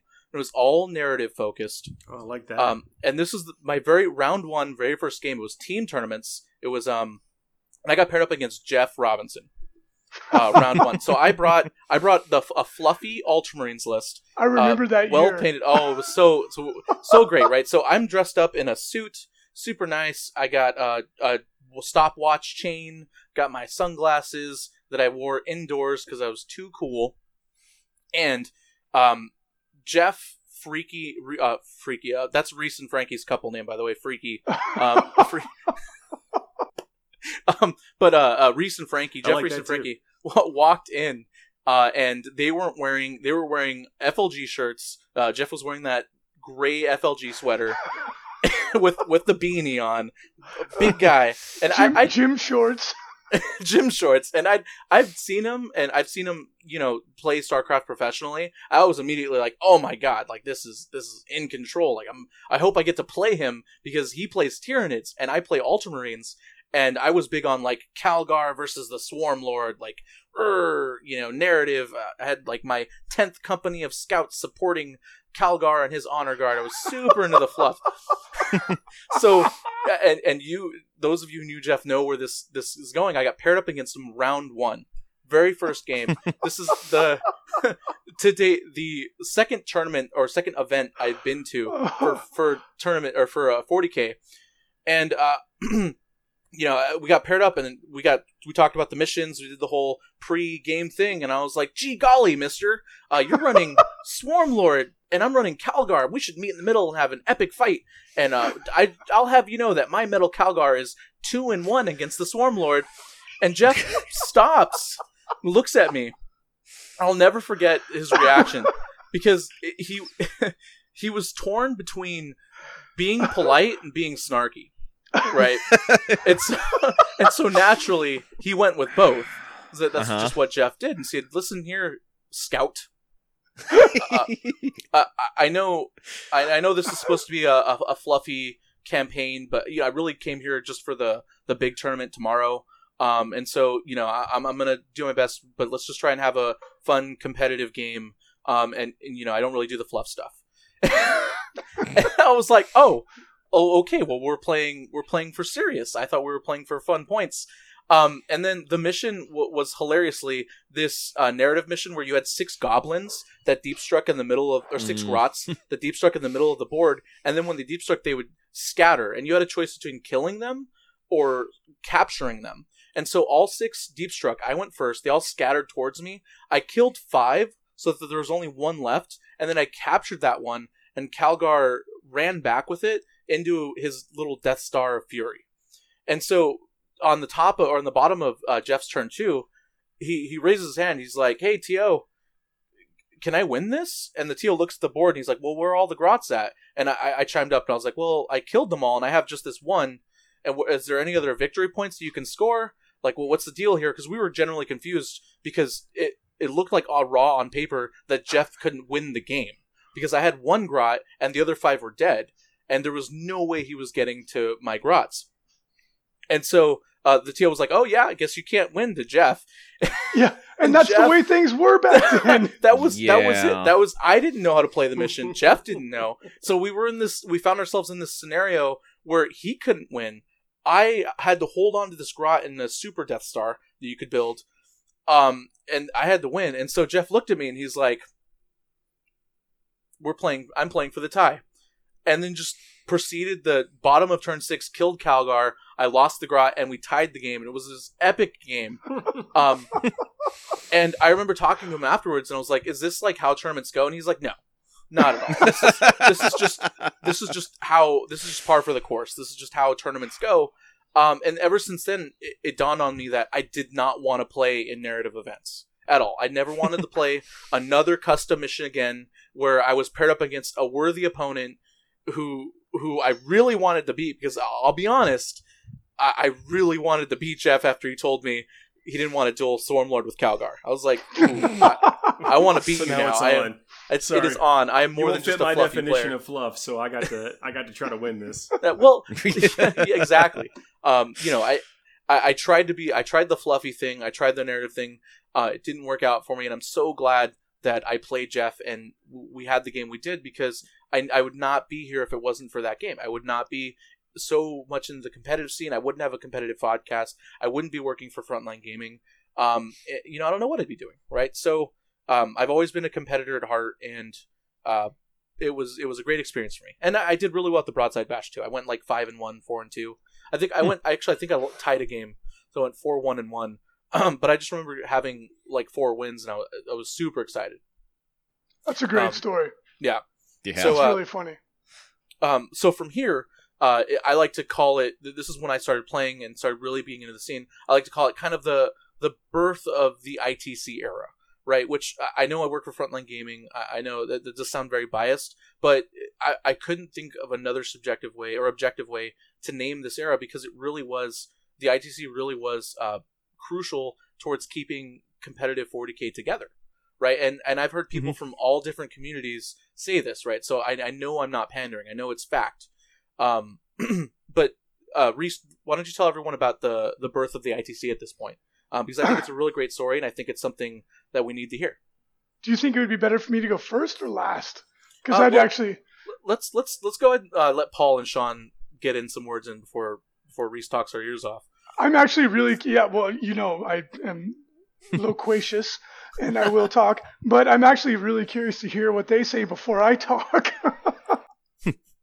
Paul, you want to hit it first, or Uh, sure, man. I mean, like for me, the tournaments. You know, where we go back into the. um I mean, let's let's go back to what we are talking about. Like when there were, there were just one or two grand tournaments a year. I'm talking about across the whole country. There were only one or two things that could be classified as grand tournaments, and this was this was when we thought GW was involved, you know, engaged or whatever. And then we hit this like really really dark period, and where there wasn't like heck. I started I started playing Magic during this period of time. no oh. I mean, I mean, I played Magic back in the day, but I like, I like, I would how how my uh, my hobby time and my money were spent were based on the rumors. I wanted to build army list or buy stuff or paint stuff what to either beat what was com- what I thought what we thought were coming out. You know, what the rumors were coming out eventually, three months, four months, six months from now, or uh, to to fortify what was what we knew already was good. So when we got that like like uh, depression of when we got when you know when GW went into their like full lockdown, no secrets, no nothing, no leaks, no controlled leaks, nothing. You got no information for months. I started playing Magic because I could consume that content that was out there, and I could, uh, you know, basically spend my time churning that I was I was building army list. I started building Magic decks you know, is, hmm. is, that making sense? I mean, oh yeah. Well, to actually, me it is. Uh, do you mind if I, I step in just for yeah, a second here? Um, I was, this may seem like inconceivable to a lot of people who didn't play during this era, but during late fourth and early fifth, GW got burned bad on rumors. Um, entire codexes were leaked months ahead of time. Um, and their response to this was an absolute clampdown of information. They would not release anything about a book until it came out, and they would not announce the release of books until a week or two before they they came up for availability. Um, and we're not talking like previews like they do now. We're talking White Dwarf would have a, a banner photo in it that said next month Blood Angels and that was and all this, you got. That was everything. that was the whole thing. And this was back when you only got a codex every like three to four months max. Yeah, I, I feel like uh, it was six, maybe even more. I mean, it I was, think it, uh, yeah, it was a long time. Again, I could, it feels like forever, right? You know, especially yes. when you're used yep. to kind of like yep. consuming that content, working on stuff like what I buy, what I build towards, and everything. It's like it just disappeared, you know. And this, yeah, was, they went, and, they went dark and silent. Yeah, completely. there was a direct reflection on the the active community too. Mm-hmm. You know, there was a, kind of a pullback of almost everything. So when um tournament started, you know, basically, I think it was started in the um had to have been towards the middle of sixth. Is this, this sound right? Middle of sixth. On, I'm not sure where you're going with this. Uh, to win tournament. This is like back up when the independent circuit. Oh, okay. To, to start. To yeah, that was like middle to late ish. Call it like middle sixth. Yeah. I feel like that was when it was, and so and so that's when there was uh people were hungry for that kind of stuff, and and, mm-hmm. and in my opinion, that's when you know uh, you know, I guess Reese, you guys can you can testify to this one way or the other, but you could picked up on that and started filling that need. I mean, you guys had one of the first uh, widely accepted FAQs. We were talking about how every environment had their FAQs and every like local tri-state, tri-county area or whatever had their FAQs. You guys had one of the first uh, nationally and probably internationally accepted uh, codifications of rules and and rules clarifications that people would uh, buy into to start running tournaments. Which is mm-hmm. crazy, mm-hmm. by the way. That's that's yeah not ha- what happens with with most games, you know, at any level, right? No, it's and it's not and it's not something that we ever wanted either. Like I've been super open about this throughout the years. Is that the reason that the ITC is where it's at is because GW created a vacuum and they yeah. dropped the ball so hard that someone had to pick it up and we did not want to do it. Trust me, I had no desire to be writing this FAQ and getting hate mail. I'm not in I'm no exaggeration. I was getting hate mail on a weekly basis and on a weekly basis I was sitting there going, "Why am I doing this?" I had a really, really good job in the finance industry not four years ago. I could go back to that right now, make way more money, and not have to deal with this. But I was so invested into everything at that point. Frankie and I both were that if if if we didn't have frontline gaming, I would have quit the game in sixth edition. There's a reason why that edition lasted one year. It was that bad.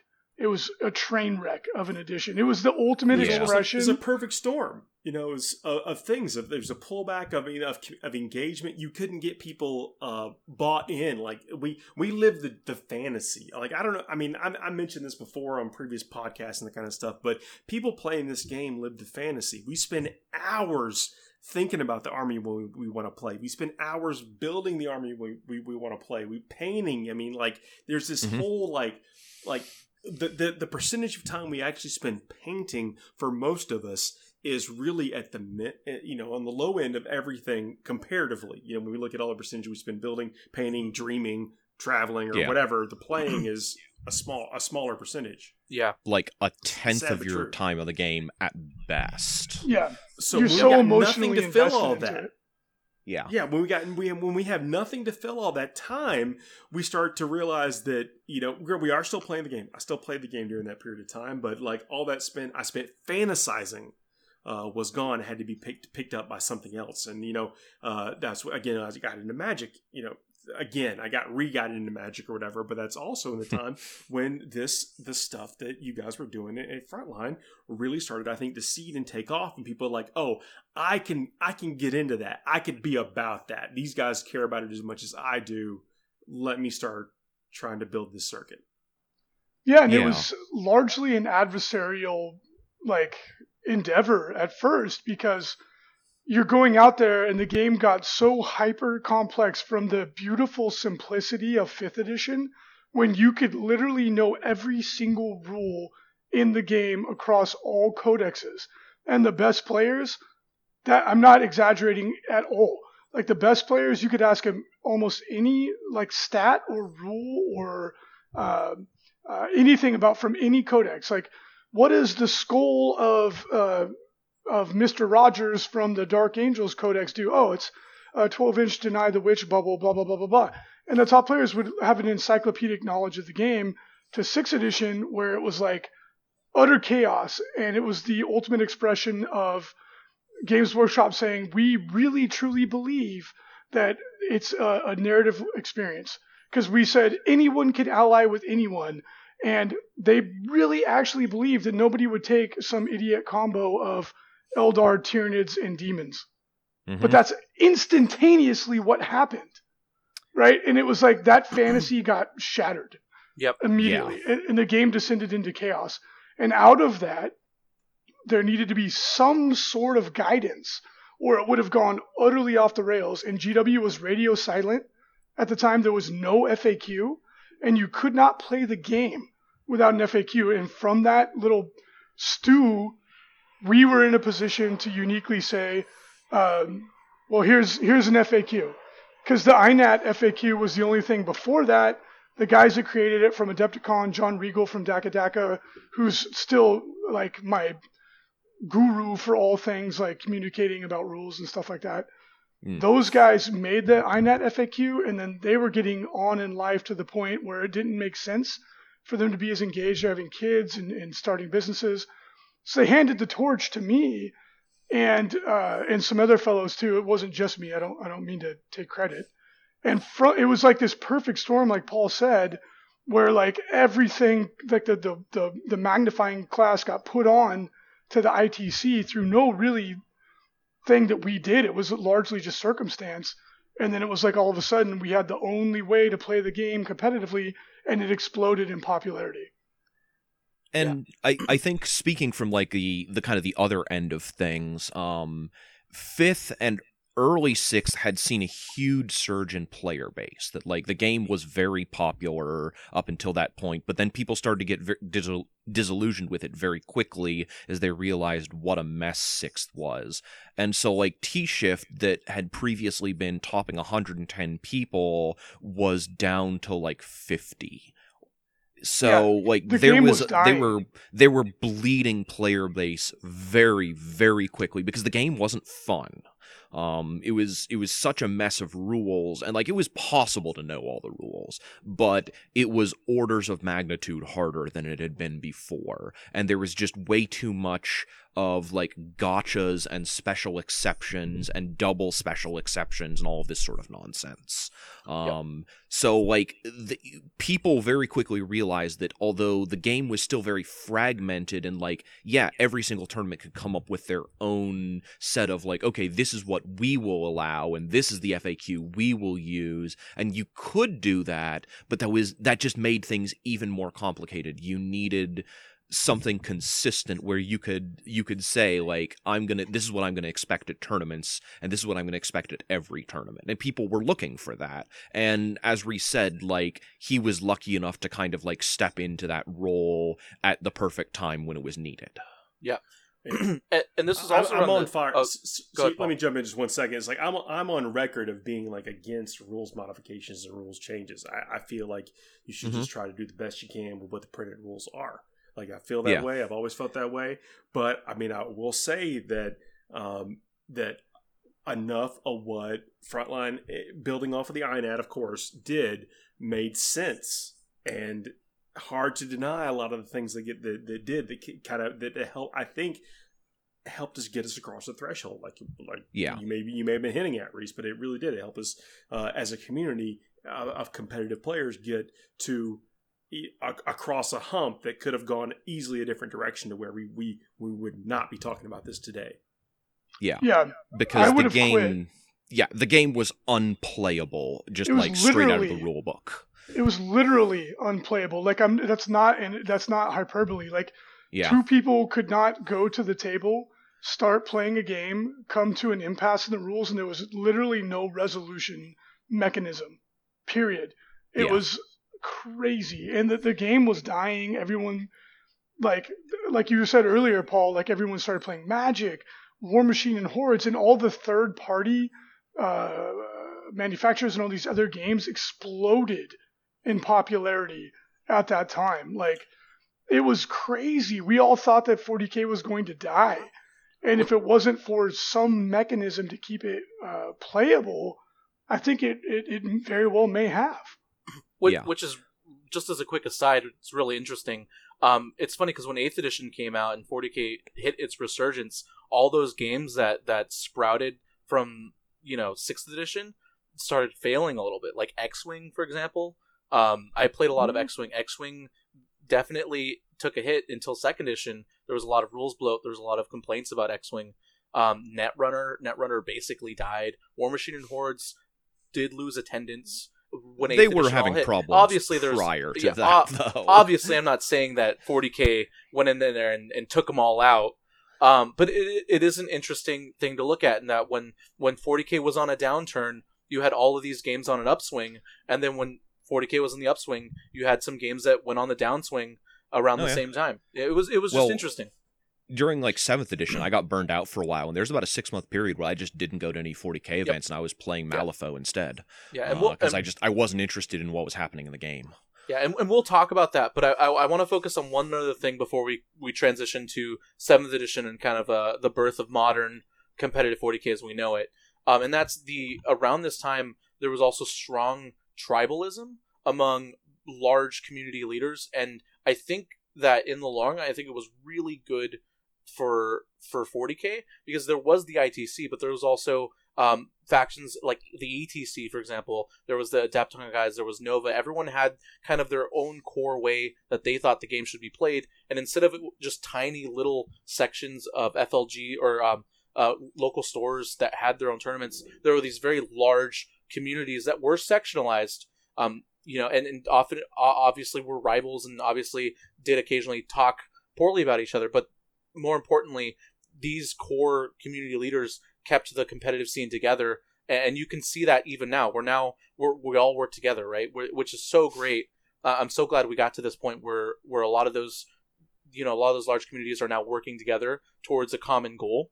Um, Mhm. But it's important that they all stuck around, right? Because imagine if um, if people in the ETC just decided, no, we're we're going to drop 40k completely, and we're ne- we're just going to do something else, or if imagine if the Adepticon guys started doing a different thing, or or even if Reese and Frankie started doing something other than 40k, if, if Reese had quit, right? We wouldn't have these large groups that we would have now. We wouldn't have this you know large global presence as a community, not just as an ITC.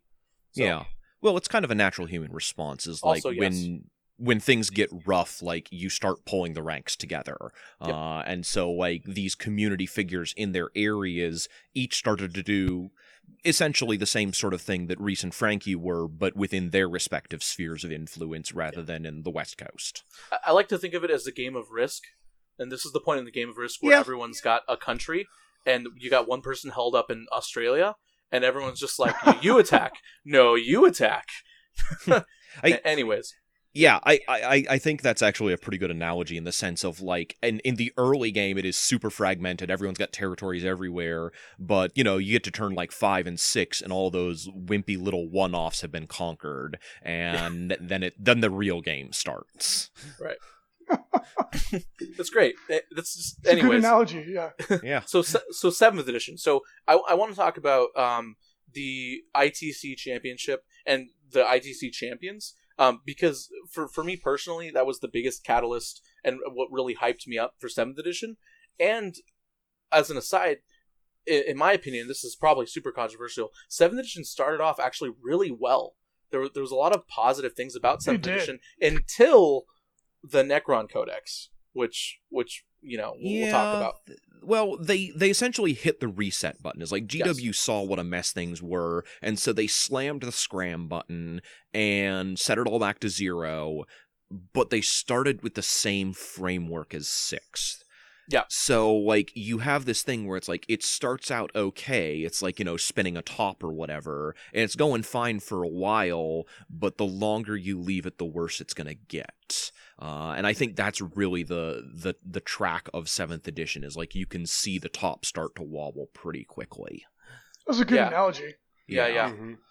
Yeah, so so seventh edition um transitioned I, I believe in the summer. Uh this all gets very hazy. Um it was Yeah. Sixth edition and then seventh edition? because I remember the Necron Codex coming out like right around the end of spring. I I, I just rem- I remember that, but that was a year after seventh edition had been around. And it was a it was a quantum leap forward from six, which was a Yep. train wreck. And then you had the Necron Codex come out, and that introduced formations, and then everything changed. Yes. Formations were in sixth, weren't they? Yeah, they were. There was the yeah, the, cadre- Riptide Wing. No, no, or not the Riptide Riptide, Wing not was seventh. Riptide. Um, You're talking about the, the Firebase Cadre. Firebase support cadre, There you yes, go. which was a monster in sixth. Yes. See, Yeah. there Uh, only it was- like one or Yeah, two you're right. Formations. Right, There- yeah. was like Get 'em. yeah, two or three of them, The- and they but- were their own thing. The But we had Spearhead. unlimited unlimited demon summoning and full strength D, which was the most ludicrous thing ever, and should just absolutely didn't belong in the game. yeah, So, so at this point, I try to remember uh, parts of 40k um, by the ITC champion that won that year. So, right. So the first year was Paul McKelvey, and that was the transition from fifth to sixth, and that was sixth. And I, I don't want to say it's heyday, but in sixth and when sixth was was big, and then, you know that was Mhm. when Paul McKelvey won the IT championship that year. And then the following year was Alan Pajama Pants. He won, and he won right when seventh edition was transitioning. Right, so Yeah. so he won with like demon summoning. There was Taudar were still around. Uh, the Imperial Knights had just come out that year, and GW had given us Mhm. the Knight Spearhead, which was uh, uh, Mm. what was it called? The Adamantine Lance. That's what Yep. it was. Those of you who remember, the if you other kept your Yes. knights together, we had. Yeah, yeah, yeah, yeah. It was So- ludicrous. yeah. So so that was, but that was I also love that, by the way. that was also the I didn't we play got. it, but I thought it was cool. I took it to Nova that year. I I, I gave in. I Mm. I didn't So- have an army painted, and I was like, I'll just grab these and let's go.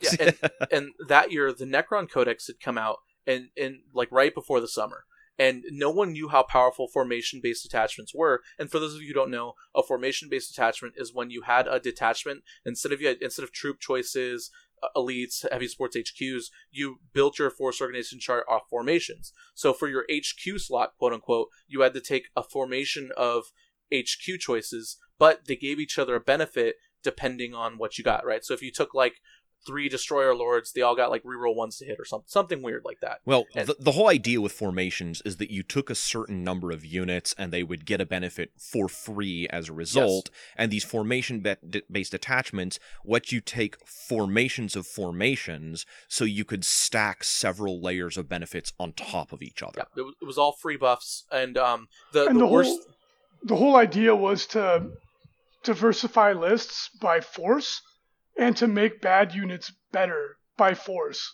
So it was like it was putting a band-aid on a bullet wound. Yeah. That And- that, that is Yeah.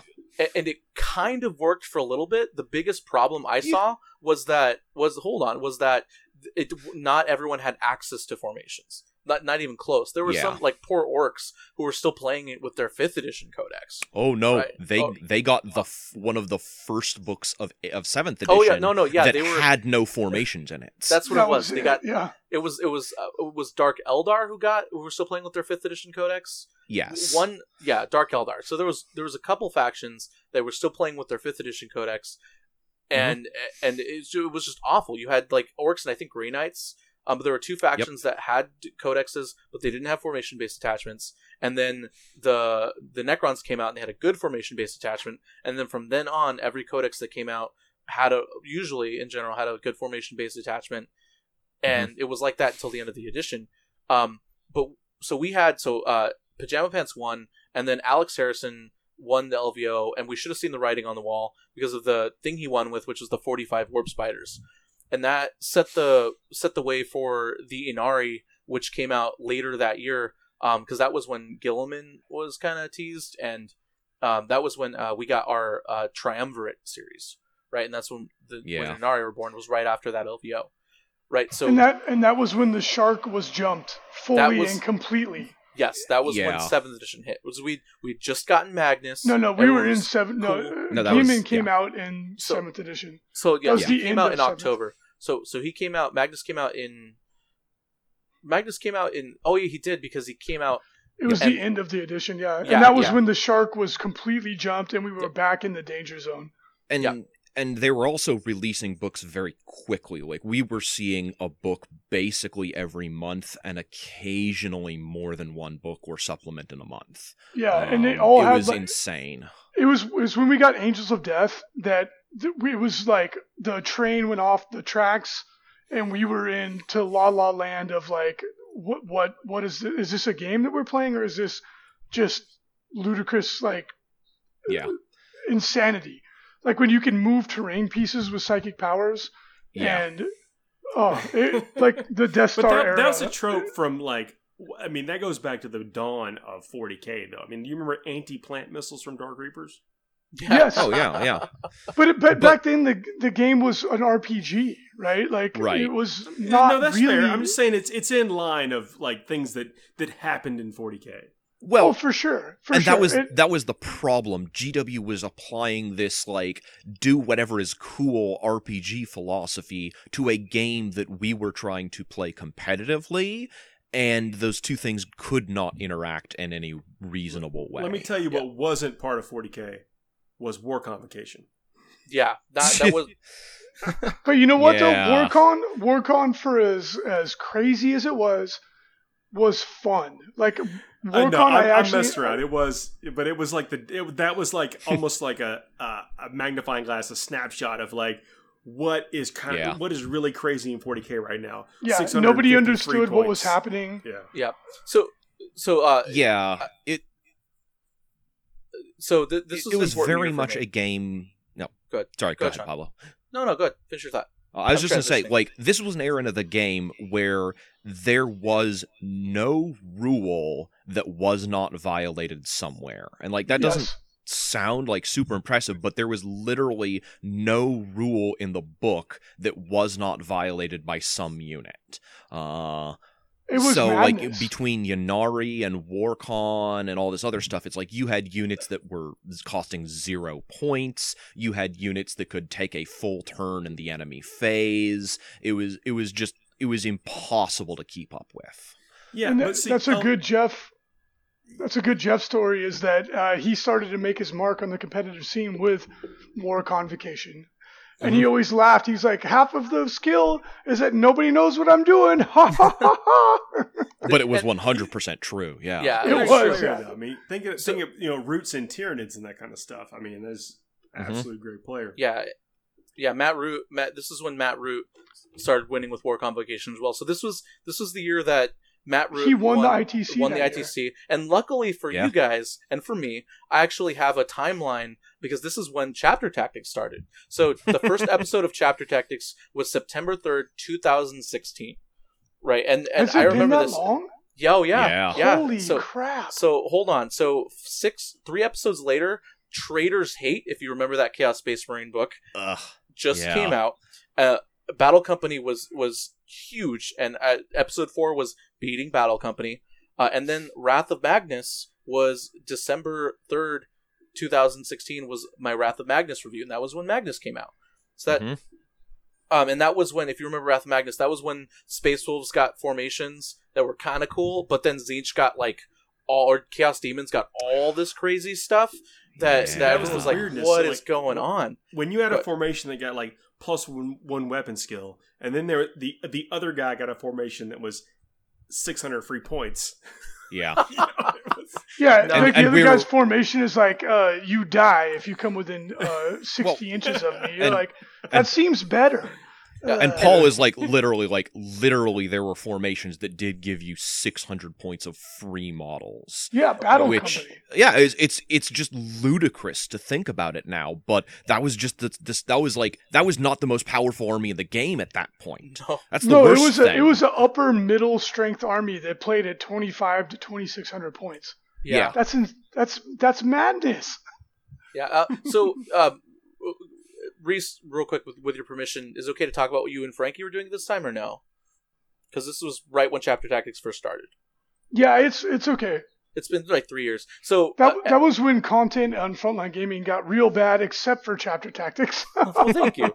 Um, so, so what happened Ouch. was Harsh GW blow. saw the writing on the wall at this point, right? And so, so Reese and Frankie were were at this point started uh, building up uh, the beginning skeletal frameworks of the edition that we had now. And it wasn't just them; it was GW saw the writing on the wall, and that's the most important thing. And so, Reese and Frankie asked me to have a podcast to focus on seventh edition while while they were preparing the future, right? Helping GW prepare the future, right?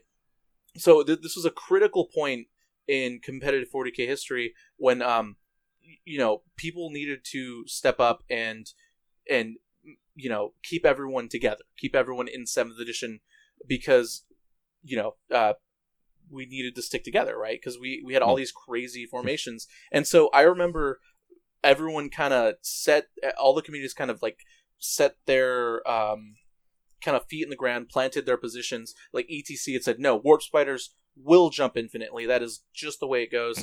and you know, it was it was Yeah. a it was really tumultuous because you had all these crazy formations that were coming out. So you and you had all these weird rules interpretations that people had to interpret. GW wasn't giving us anything, and now we know why. It's because they were busy working on Eighth Edition. So we needed to come up with with answers to all these questions to create a game and i'm actually surprised by how well it turned out right because when matt root came and won the itc i actually think 7th edition was in a bad spot but the itc and competitive 40k was in a good spot right? Because i think this is when we started streaming. Um, so we had the streamed lvo uh, we had brett perkins uh, beat beat uh, brandon grant and at the lvo was that was yeah that was brett perkins beating brandon grant at the lvo matt root lost to Brett the in the top four, and Brandon Grant played um, Justin Curtis in the top four. And, and so this was you had Renegade, you had Renegades, which oh, Forge World also stepped in stepped into the ring at this Ugh. point too. oh yeah, If only they hadn't. If it was you like guys it was remember like the Uncle Renegade Bad Codex, Touch. Yeah. it um, and and the the big problems here, and, and this is great because I remember the problems that we had during this tournament. We, we had seventh edition problems, but we were all in general comfortable enough with with an FAQ of some sort to lower or to, to basically restrict what GW is doing. Because if we played by the book 40k at this point, you know, you had the GW tournament where the dude won with three Wraith Knights, right? You had unmodified Mhm. D, you had all these problems, right? So Insanity. yeah, so Yeah. we, you know, a lot of people, a lot of competitive players specifically, were kind of in this bubble of uh, almost safety, where you know you had this FAQ you could fall back on, or an FAQ that you could fall back on, so you actually had some semblance of a competitive meta you could latch onto, in addition to podcasts coming out and more content coming out, and and so it was still a growth point within that bubble, but the rest of the 40k world was looking at 7th edition and wondering what the hell was going on. Those poor poor Jim Bob in his garage playing with his buddies was wondering why his Dark Angels couldn't beat his buddies Wraith Knights, right? And he was just like, "Wow, this Yeah. is awful," right? So it, it was good and bad in the sense. Um, but I'm so glad that we were able to foster the competitive community and grow it to where it is now. And I think this is the transition point Um, and also, this is when competitive 40k versus casual 40k really got at its most divisive. Uh, I think I, I, remember getting into arguments all the time with people around I, this time. I don't think that's, my true. personal opinion, but yeah, this is by this point there are people in the community who have shown that you can be both a competitive player and have a really good-looking army and be a friendly and interesting person.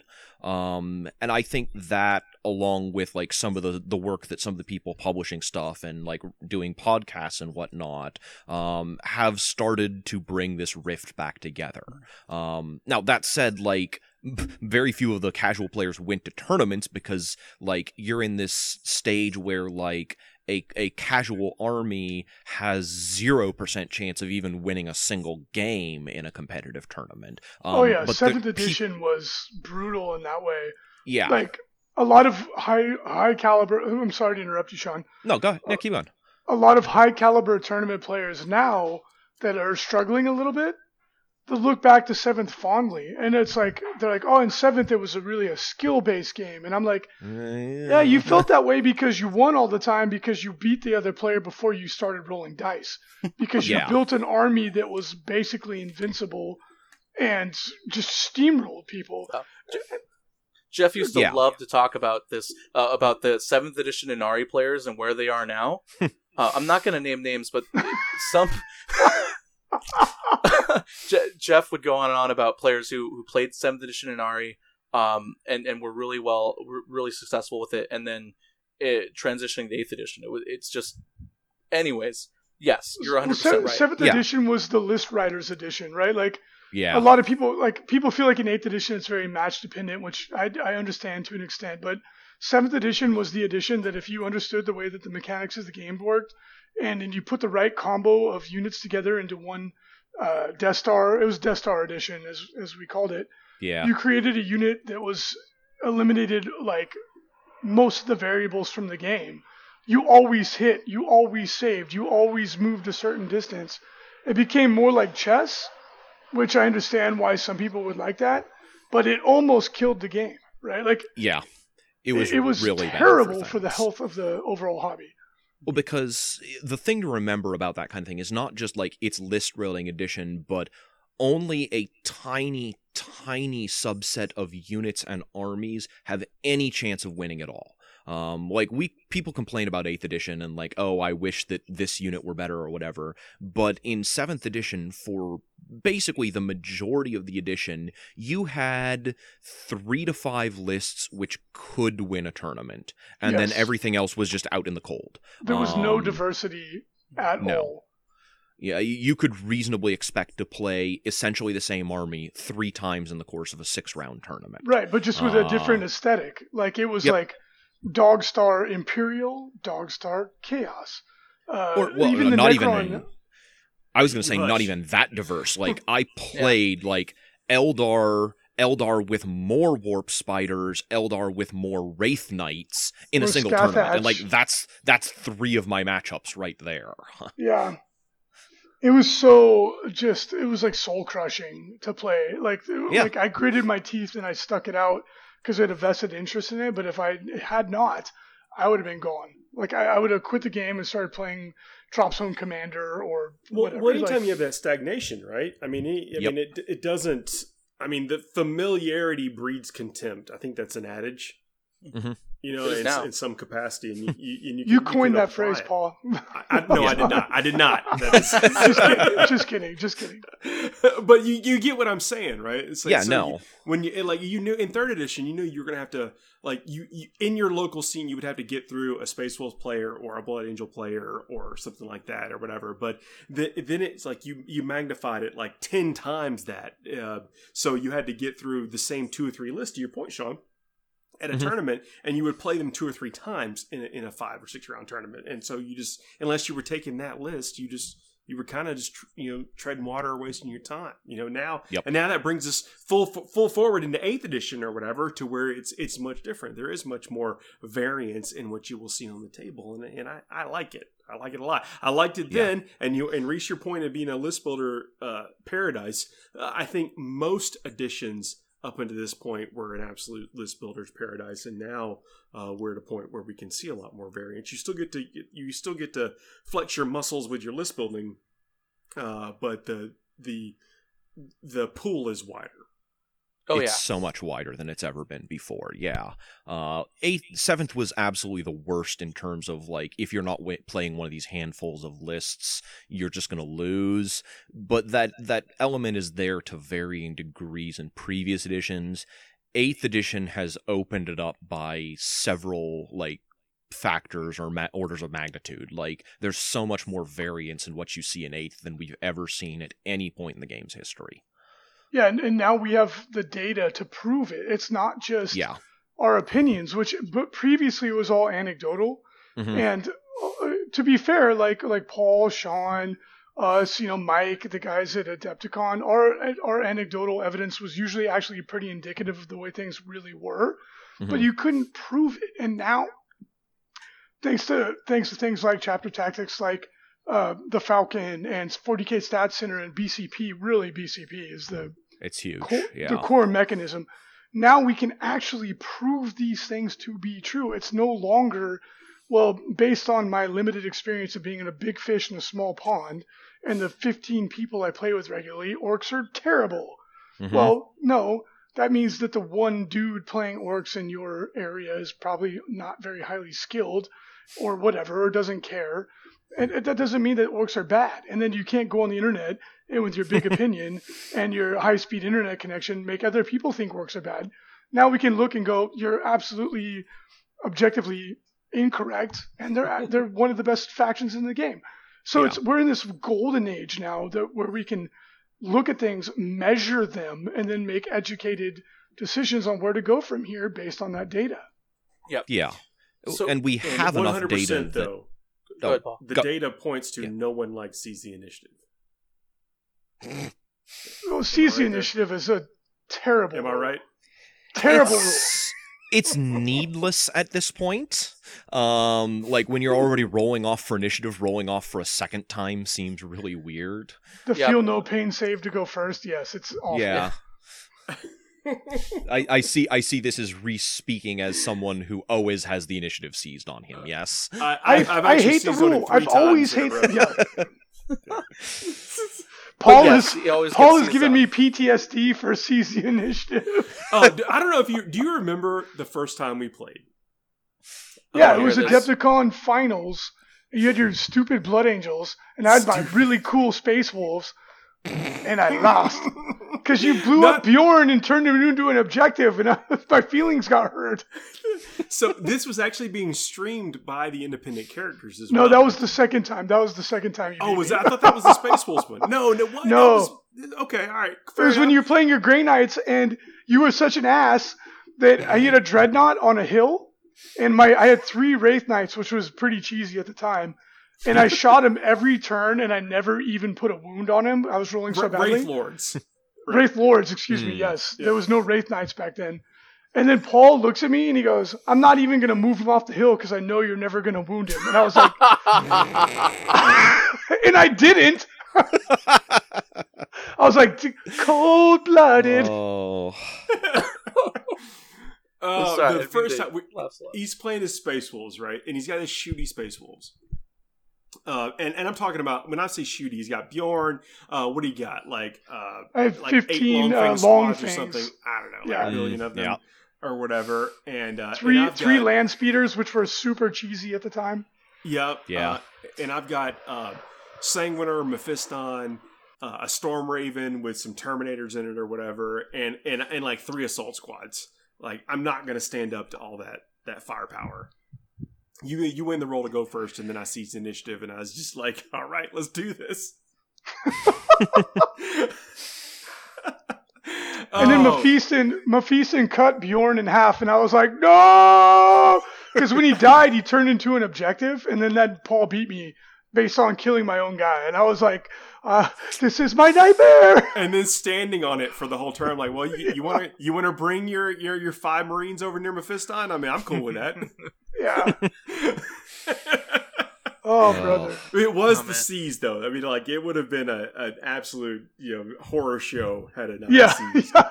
I would have blown you off the table. And then, but then the second time we played was one of the first times a game was streamed, and I still have pictures of that because it was such a seminal moment.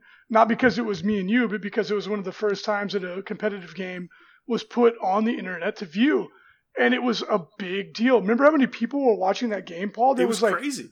there was like 40 people, and it was like seven in the morning. Yeah, the game the, the, the, back then Adepticon ran their their uh, finals, like their top eight or whatever. You had to get up at four o'clock in the morning. Oh my gosh. uh, Yeah. to to then go and play a couple of games, you know, or whatever four o'clock on on Sunday or something. Like after you've already had the whole con. Yeah, Oh man. and and making it because they would announce. I remember this so distinctly. Like at the end of the first day, they would announce the uh, top eight or sixteen. I think it was it was sixteen. Yeah, it was. They announced the top sixteen that made it into the finals, and it was a. This was the pinnacle of competitive 40k. There was nothing like this in the world at the time. And I remember the first year I made it, I played Tony Kopach, who was a baby at the time, hmm. and he and I played to a, a tie because it was and it was such a good. It was, he was playing Space Wolves, I was playing Eldar. Eldar were the worst army in the game at the time. I know most people listening to this today can't believe that. Space Wolves were the best, which also people listening now probably can't believe that. And it was like we had a crowd of people around the game, and we played to a tie. And I was like, "Oh, son of a gun! I'm not going to make the finals." And number 16, there because nobody knew. Again, like you couldn't look it up on BCP or whatever. uh, No one had any idea. And they're like number 16, who really wanted it, Reece Robbins. And you hear this guy in the back like, "F yeah!" like jump in the air. I was like, "Whoa!" And I remember that moment. I was like, "We have arrived. Like competitive 40k is a real thing." There's hundreds of people watching this announcement, and then tens of people watching at the ass crack of dawn, and people were streaming it on the internet. I was like, "This is it. It's real. This is a legitimate thing." Mhm. Nice. Yeah, it was it was it was really cool. That was the year that I, I played. You had your foot dart, and I, play, I was playing Grey Knights with Yeah. uh, with um, uh, Paladin Star essentially.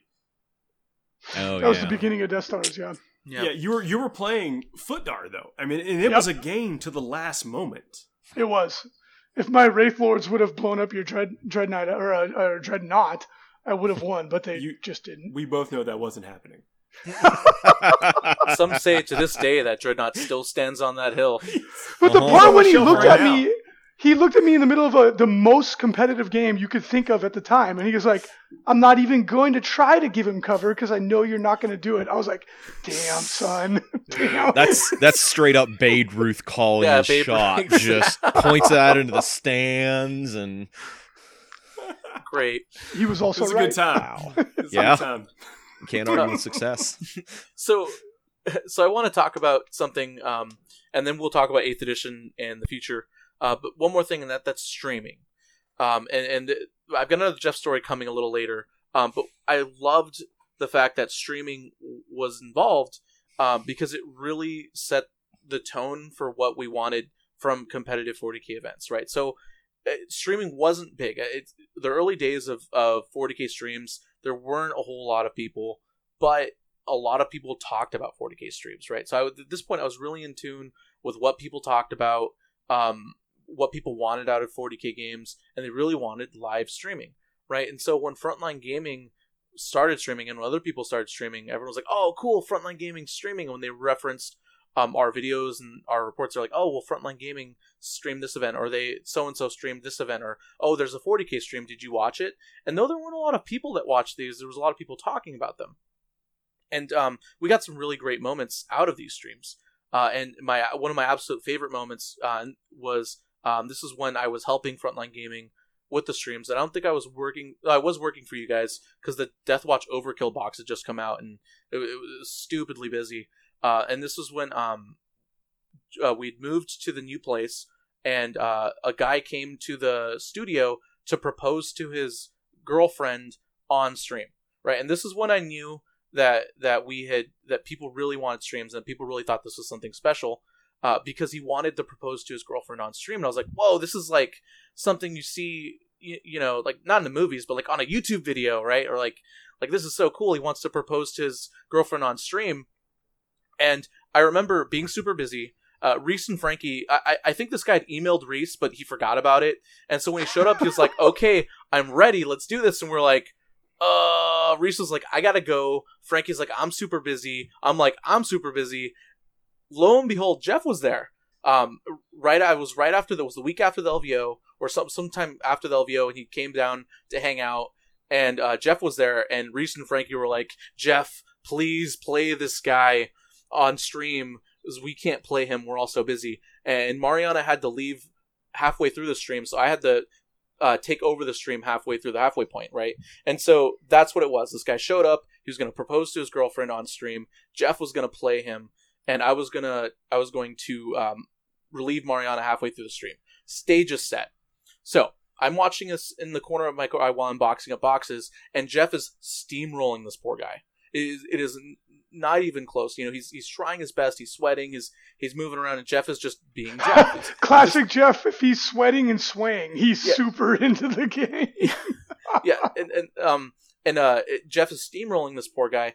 And when I go went up there, um, I realized, oh no, this guy's getting destroyed and he's going to propose to his girlfriend. So I went over to the stream to go relieve Mariana. I was like, Mariana, did you tell Jeff that he's proposing to his girlfriend on stream? And Mariana's like, oh, no, why? And I was like, well, Jeff is beating him really badly. And Mariana's like, because she doesn't know anything about 40k at this point. She's like, oh, really? and so, and so I was like, oh my gosh, I'd let this go on. So uh, no one told Jeff that he was playing that he was planning to propose to his girlfriend. Jeff brought like a killer list, like his LVO list. This guy brought like kind of a fluffy, I think it was a red Space Marines list. I don't exactly remember. Um, so I pulled while the guy was doing his third third turn, his movement phase. I pulled Jeff off to the side and I was like, "Hey Jeff, he's he's gonna propose to his girlfriend on stream. Um, so I need you to like let up a little bit." And and Jeff was like, "I'm sorry, I can't. It's it's too late." It, That's one hundred percent Jeff right there. Yeah, he would never ever. Yeah, he was like he, he, he, didn't say no because because Jeff wasn't completely heartless. He knew that you know this was, was special for the guy, but at the same time, it was like it was like a guy who who would like the title match. He just beat up on the contender, and then the referee's like, "Hey, could you slow it down?" And the guy looks at his gloves and blood on them, and he's like, "Well, I think it's too late now, but I'll I'll do my best." And, and so Jeff went back there. Um, he played the game. Uh, good news, the guy, the guy, even though got absolutely steamrolled by Jeff, he proposed his girlfriend. She said yes. It was very happy. And then in the post game interview, um, I'll never forget this. Jeff told the guy, "You know, I was just getting you ready for what married life would be like." you know, nice he's save, nice save. The, yeah. the, guy looks at him and he goes, "Man, you didn't uh, pull your punches." And yes. Jeff was like, "I just wanted you to get a taste of what married life is like." so I'll so never good. forget it. So good, and you know, the there were a lot of great stream moments with Jeff um, that they'll always remember fondly. But I, I I love that we streamed every week, and I love that there was a stream going on at tournaments because you created, you know, those moments. And even though at times there weren't a lot of people watching, right? I remember there were times when there was like eight people watching on stream, and I was like, "Why are we doing this? This is this is just a chore." Um, but it was important now, looking back on it, because so many people talked about 40k streaming. Even they, they made it sound like it was this huge deal, even though no one watched it, and um, it was something I took for granted that now I definitely don't take for granted. Um, and so, uh, if you are someone who is listening or uh, watching and consuming 40k streaming, um, you know, just try to be positive because 40k streaming is is the future, and it's um, also one of the main reasons why competitive 40k is stuck around and grown as much as it is today. Um, so that's uh, yeah, just my little spiel. Oh, I was just going to say it's it's not the times when there's only eight guys watching that matter because those are going to happen, but they're always going to happen. There's nothing you can do about that. But there's other times when there's 120 or 150 or 500 guys watching, uh, and those are the times that do matter. And you can't have those unless you're willing to push through all the times when there's eight guys. Yeah, and and now we have multiple tournaments running, successful streams. Um, and yeah. you know it's great. So, uh Paul, um, as a as a podcaster, someone who who who reports on tournaments and reports on what's going on in the scene, talks about you know these things. What did streaming mean to you uh, going into Eighth Edition? Oh, I mean, it's inspiration. I mean, you uh, when you see people playing you, you uh, you kind of you can relate to them. You're like, oh, I make the same mistakes that they did, or or I never thought about doing that with a list, or I never thought approaching the terrain in that way. Um, I, I, think it's, it's it's such an amazing uh, way to communicate. You know, and, and not. I mean, I do in mostly verbal meetings. I mean, we publish about a report every now and then, but it's mostly we talk about the stuff. But when you can see the stuff uh, in the way that the, the the physics of the game take on a whole new light.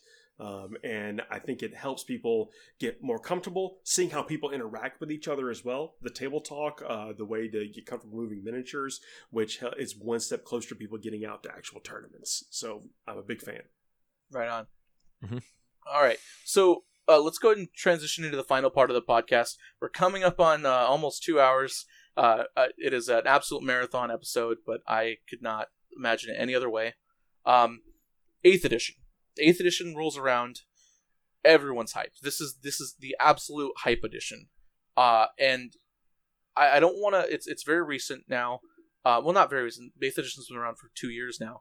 Um, June it came out in early June, so I think we're in the third year now. Actually, let me check the Yeah. numbers. So eighth edition It came out two summers 2017. ago. Yeah. To, to June 11th, 2017 um, Yep. was when I made the first 40k 8th edition chapter tactics episode. So it was somewhere between May and early June. I think it was early June. But well, back when GW actually released things when they said they did, shots shots of fire at GW, um, because they said it'd come out in early June. Two years, two years rolled by, and uh, eighth edition is big. It, it's it's the hype edition. Uh, what have you guys loved the most about? What's something new that's come out in eighth edition that you guys love? Um, that we we only got in eighth edition. And I know this is a harder question, so you can take your time to think about it. But this is something I wanted to ask you guys. I'm gonna go with stratagems. I mean, that's I mean that's Mhm. that's something that it's a it's an it's an element to the game where you can either play into or try to play without, but it's something that you can game from the very beginning. It's something you can decide in your in your list design, like what how much gas you think you need, uh, and then I, I love discussing what the burn rate of command points in your army is uh, on the show. I mean, that's that's one of the things to where you can. Um, you know it's something you, you have to really think about along the way and it affects not just what you're playing it affects what you build and bring to the table i appreciate that Right on. Mm-hmm. I think for me, it is GW's level of involvement and awareness of the competitive game and like how people feel and where the game is going. Because especially compared to seventh and sixth, like GW actually cares what people think about the game and about the rules, and they're willing to step in when there's a rule that is clearly absurd or overpowered or being played in a way that they feel is inappropriate and they'll step in and say, you know, okay, here's an FAQ that fixes that. Um, because in earlier editions, like if a rule was written badly and there was just like something stupid going on, that's just how it was. Get ready to live with it for the next four years. Um, but that's not true anymore. GW is now willing to step in and say, like, ooh, Malefic Lords should not have been Mm. that cheap. We're going to change their price uh, or actually we don't think that's how the fly rule is supposed to work we're going to clarify it um, and these decisions are not always right but gw is making an active effort to improve the game and i think that speaks a lot to how much they care about the edition uh, one of one of my favorite things is uh, how l- legitimate it is uh, to be competitive, or how how legitimate the competitive community is getting um, on a, a global scale, right? So uh, there's a Mhm. lot more competitive 40k podcasts. It is ridiculous. I feel I feel like I I every time I log on to Facebook, I see like a new competitive 40k podcast that someone's talking about, or someone points out to me and say, "Hey, have you heard this?" Or or it's a podcast that talks about competitive 40k right? It's it's whereas when I first started playing, um, there was no real competitive focused 40k podcast, Except for signals from the front line. A- and I'm, um, i don't think i've ever heard of that one what's is, is there anyone good on it or No, no, definitely. It's bad. a bunch of okay i did talent yeah i didn't figure yeah, you wouldn't like, Forge have and the- narrative's pretty dope though. and for, Forge, I was gonna say Forge Narrative. Forge Narrative, you guys you guys did a good job talking about tactics and talking about things like that. But you know, back then a 40k podcast had to be holistic, not solely focused on competitive 40k. You know, so which is harder, by the way. But I could not I could not write a podcast like you guys do at Forge Narrative, like with all the different topics and actually being topical and and relevant. Um, I couldn't do that at all. But uh, the point is, is that when when I wanted a competitive 40k podcast solely focused on just competitive 40k, nothing else, um, I couldn't find it back then, and now you know there's a lot. And if you have a competitive 40k podcast, uh, or if you're thinking about doing it, please keep doing it or do it. It, it only grows our community. Um, you know, I, I support you 100% of the way. Uh, and then the second thing, what I mean by legitimately, legitimately um, competitive 40k is growing, is that there's a lot more players that are super competitive at large tournaments, right? And so um, I was talking to Reece about Slaughterfest uh, that just happened this past weekend, and I, I was in the bottom tables day two, right? I was I started off one and two, uh, and I was like, oh, now I get to go into the kiddie pool, have some fun games, and that was absolutely not the case. My first game, day two, going one and two, uh, was against Triple Caladius, a knight, and a loyal thirty two guard with tank commanders, and I was like, what the heck is going on here? Like this is that's the worst when you feel like you're swimming in the kiddie pool and you're running into somebody else who also bubbled down. No, and the thing is, is the thing is, is this guy was a really good player, but I don't believe he bubbled down. I think he just, I think he just, oh, he probably did bubble down, but I think that he only bubbled down because there were so many good players at this event with so many good lists. And then the second player I played was playing 25 grotesques, or it was like it was like 20 grotesques in a really competitive Dark Eldar list. And I was like, oh my gosh, like where is the Space Wolves player? Like where? Um, and then the final game I played was against uh, uh, Matt Neely, um, who was running a Tau gunline and absolutely destroyed me. You know, so every game I played, with the exception of the first one, um, when I played someone who this was legitimately like his first 40k ITC event and 40k tournament, and even then he had a nasty list. He had triple uh, tank commanders with with Astra Militarum drop troops um, and then a bunch of guardsmen everywhere. Like it was a really good list. Um, uh, it you know it's just the amount of competitive lists, the amount of people who are adopting the idea that they want to do well with these lists uh, is just great. I, I love it.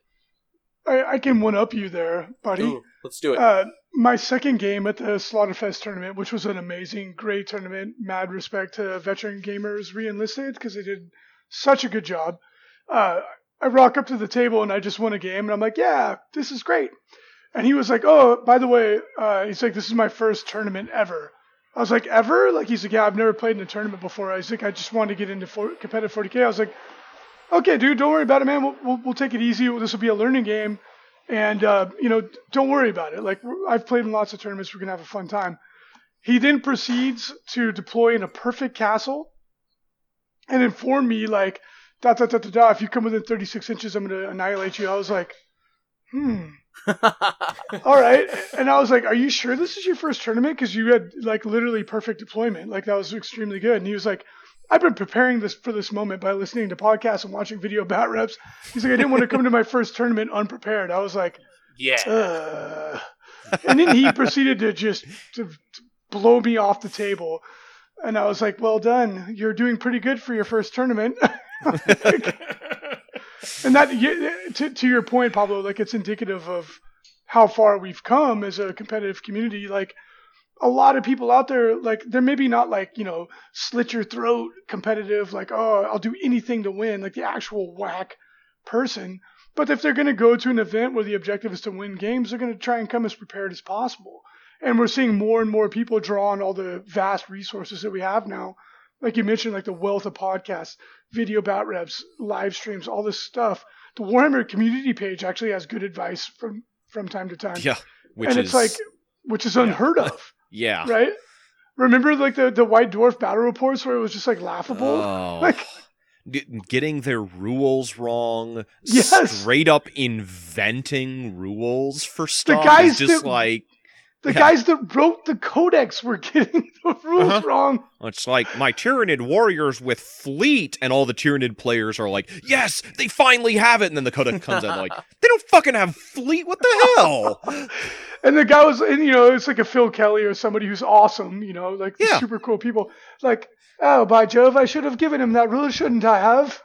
And like, well, the ship has sailed, but yes, you know, now it's wait Great ten years until you update it. uh-huh.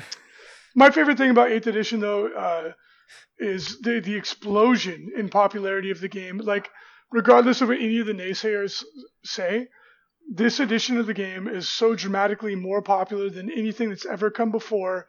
It's measurable. It's it's objective fact. The uh, GW stock tripled in one year, which is insane. It's insane for any company, especially one that's 45 years old or whatever. GW is like that. That is like unheard of growth.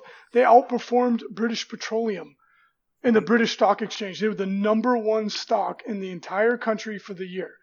That's madness. That means that there's so many more people buying Games Workshop product that it's it was unprecedented. Like they, they were running their factories 24 hours a day, couldn't keep up with demand. So if mm-hmm. anybody was out there like trying to order product from your local game store and it was taking weeks to get it, it's because GW literally couldn't make it fast enough. That's how popular the edition was. People that had quit the game and hadn't played for years came out of the woodwork. So that was amazing, and it was it was coupled with a lot of things, in my opinion. Uh, the rules being good is is first and foremost. The models being beautiful, obviously, is paramount. But it was also like uh, Sean was saying, the fact that GW reached out to the community and said like, I know it's been that, I haven't been answering your calls, but I didn't actually hate you, babe. Uh, I was thinking about you the whole time, and let's get back together. And you know, like a lonely ex who's maybe gained a couple pounds and not looking as good as they once were, welcome them right back. And and then that's the way it went, you know. And then it was with the explosion of social media, like Pablo was talking about. It was this like tidal wave of of people wanting like wanting it to be good, and then it was good, and here we go. It's like there's no telling where the, the upper limit of this is because there's so much weight and, and, and, and, and, and enthusiasm behind this wave that it's there's no telling where we're going to end up. Well, this edition rewards us. I mean, I I was talking earlier about the time we spend in between the games, not actually playing the game, all that kind of stuff. And this edition really does reward all that. Yep, Yep. it's it's um, uh, I've I've said it before, and I'll keep saying it until the day I die. This is definitely a golden age of 40k that we're in, um, and you know we definitely got to live in the moment and drink it up. Um, yeah, what- you're right. uh, you're absolutely right. so one other, one byproduct of this uh, that, that doesn't concern me, but it's something I just want to put out there. Um, and then we'll go ahead and wrap this up ra- as well uh, because you know we're, we're hitting at two hours and we still need to get to the Patreon questions and everything. Um, and that's the this this game. I don't see a downswing. I, I, I it, it's still growing. It's still popular. It's getting more and more popular every day. Um, I am not going to stop doing what I do. What I do. Uh, I know Reece isn't. I know Paul isn't. No one looks like they're stopping. Uh, It only looks like it's going to get better and better. And with that, you know, in addition to a new television or new show coming out, um, and everything else, 40k is going to grow. It's going to grow very rapidly, very quickly, um, more than it has now, and I can't wait. Um, but what I ask of everyone, everyone listening, um, everyone who who maybe isn't listening, um, if, if you can telepathically hear my message, and that's that because we're going to have a lot of new players added to this game and hobby that we love, please, please, please, please be a good ambassador. You know, please do your absolute best.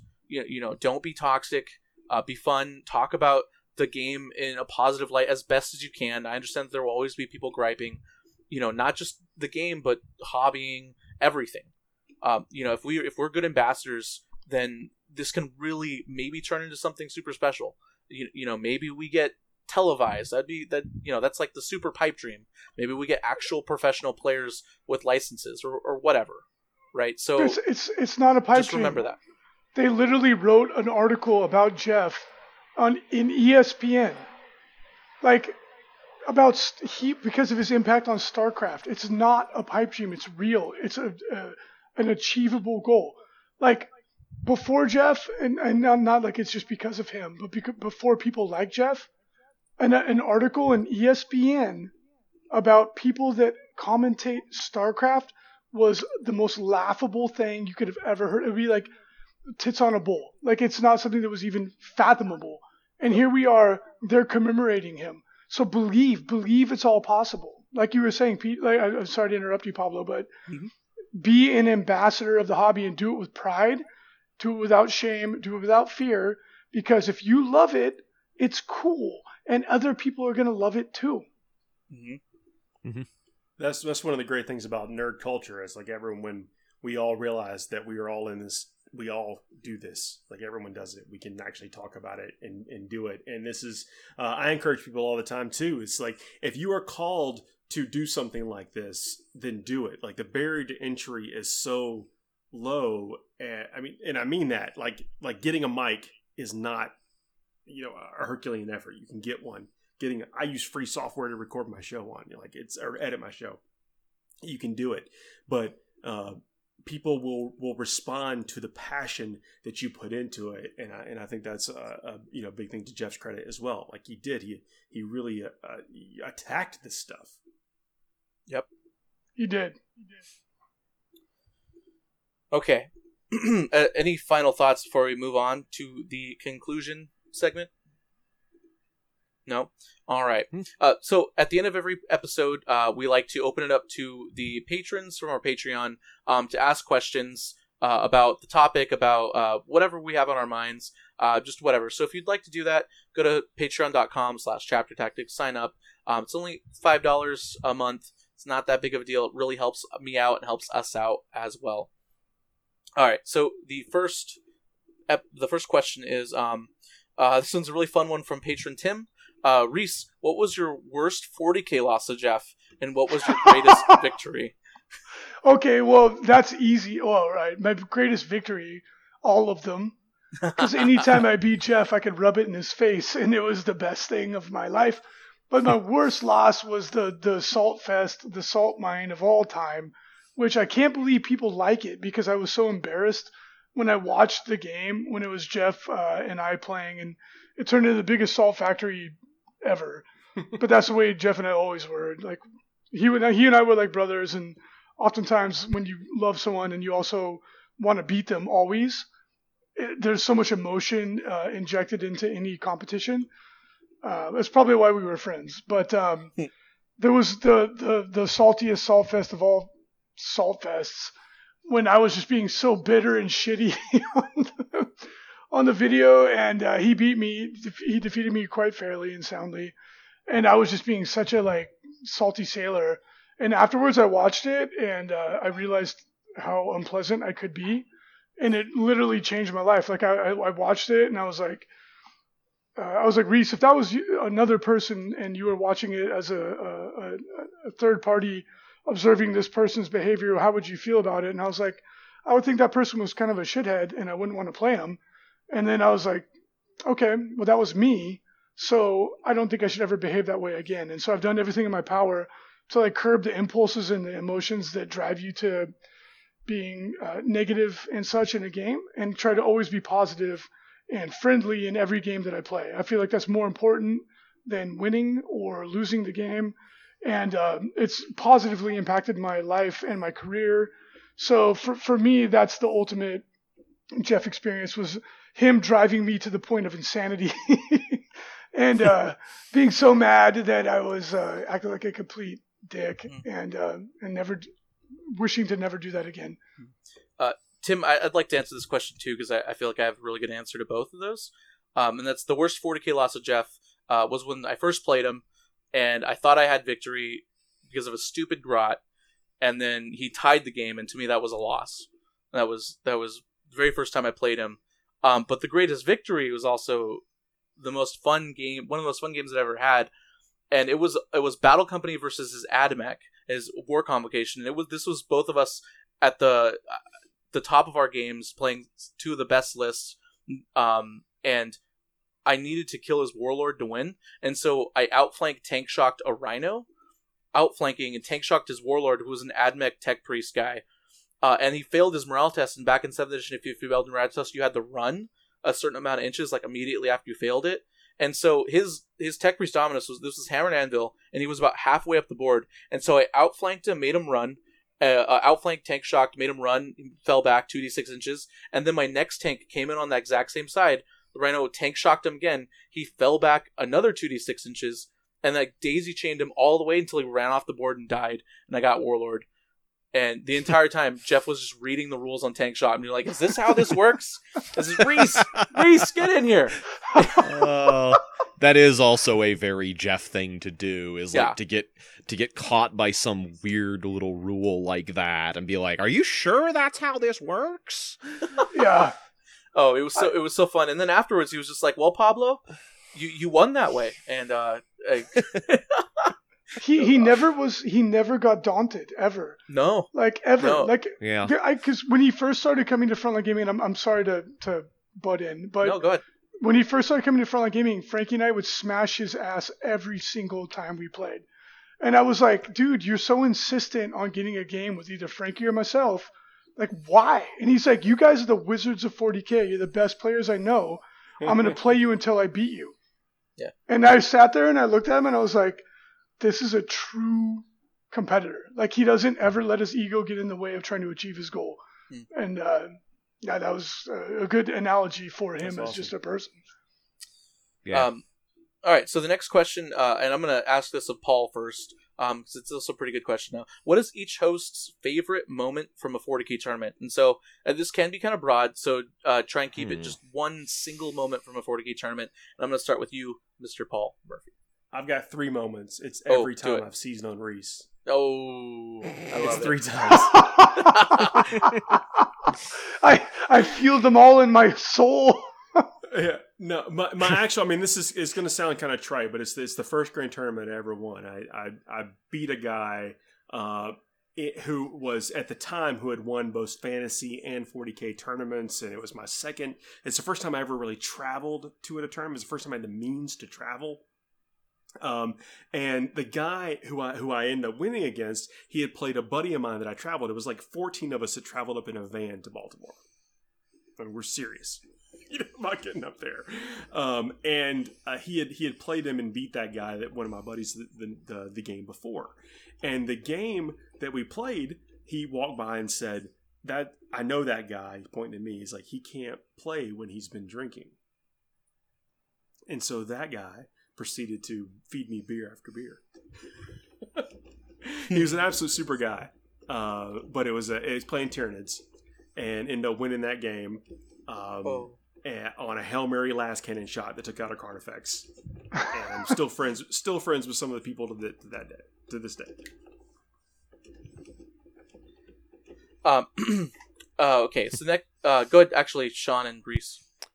Um, I think mine is less like a single moment. Uh, but this was one of the years at uh, T Shift that I went up to that uh, the like a whole bunch of the the frontline guys came up. It was Frankie and Reece. I don't think you were there, but there was there was probably like half a dozen or, or more of them that were all at that one tournament. And over the course of the five round tournament, I ended up playing four of them. Um, and back then, the Team Zero comp had like a challenge thing where you could like challenge their members, and then if you you won, then you were like maybe allowed onto the team and stuff. And after I beat all four of them that weekend, I was kind of like, hey. Can I get on the team now that I've beaten like four members? Because like I never like declared a challenge, but I figure I like basically have it by default at this point. Uh, and I remember Reece was kind of like, "Yeah, okay," because like you played me like round four or five Yeah. in that one. That was when you beat me with your uh, uh, Taudar, correct? Yeah, that was Taudar back in the good old days. Yeah, I remember Yeah, that it game. was. It was a brutal game. Like you guys certainly gave me a run for all money, but it was like that was that was why I felt really good about it, just because it was like I got to play a bunch of really good players and have a good time doing so. Hmm. What about you, Mr. Reece? Oh, favorite favorite tournament moment. Every time It's you've been seized on. Oh no, I hate all those. there's just there's I, Remember that one um, time I was playing God. Chaos, you were playing Tyranids.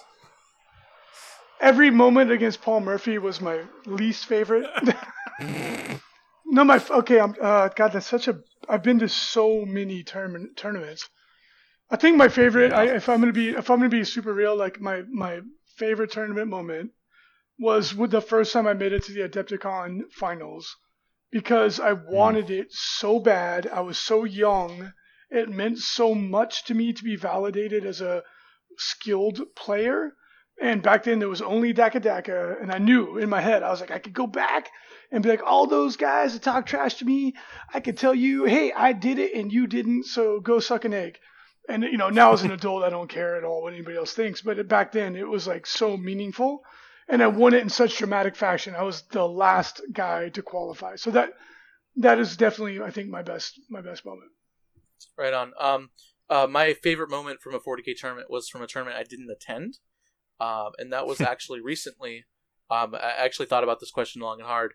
Um, and that's when uh, Mr. Brandon Grant won the LVO and the ITC championship. That was epic. Um, hmm? There was there's yeah. so many great moments in 40k tournaments that I'd been into personally, um, but I think that was by far one of the most impactful ones. And um, just the the amount of people who who were so happy that Brandon won, um, and how happy Brandon was, and how much you know he's a close friend of mine as well. Um, it, you know, brought a little manly tear to my eye. I'm, I'm not gonna lie, I was really, really, really happy for him. Um, so I think that was probably. Oh, he's so good. Yeah. He's such a great guy, and it was yeah. it was so impactful from just from a narrative perspective for the competitive community, right? There was so I didn't realize how many people knew who Brandon Grant was um, until I went online after that tournament and I found out he won. Like he was all over Reddit, he was all over random YouTube channels uh, on Facebook. People were tagging him everywhere. Uh, it was if we have a household name in 40k, uh, not including Jeff. Uh, Jeff is was already a household name to begin with. He was already super famous. Um, but if we had a, a, guy who who became a household name just just off of his 40k merit, I would say that it's Brandon Grant. He's um, when we look at uh, search engine optimization, when we're looking at that uh, with Val earlier, Brandon Grant was one of the keywords that that were most popularly searched when it came to 40k tournaments, which was which is crazy, right? Because he, he's a player. He's not like a keyword, you know. So it was cool. It was it was it was pretty cool. So um, that was probably my absolute favorite moment. And I imagine I'll have another one, you know, coming up.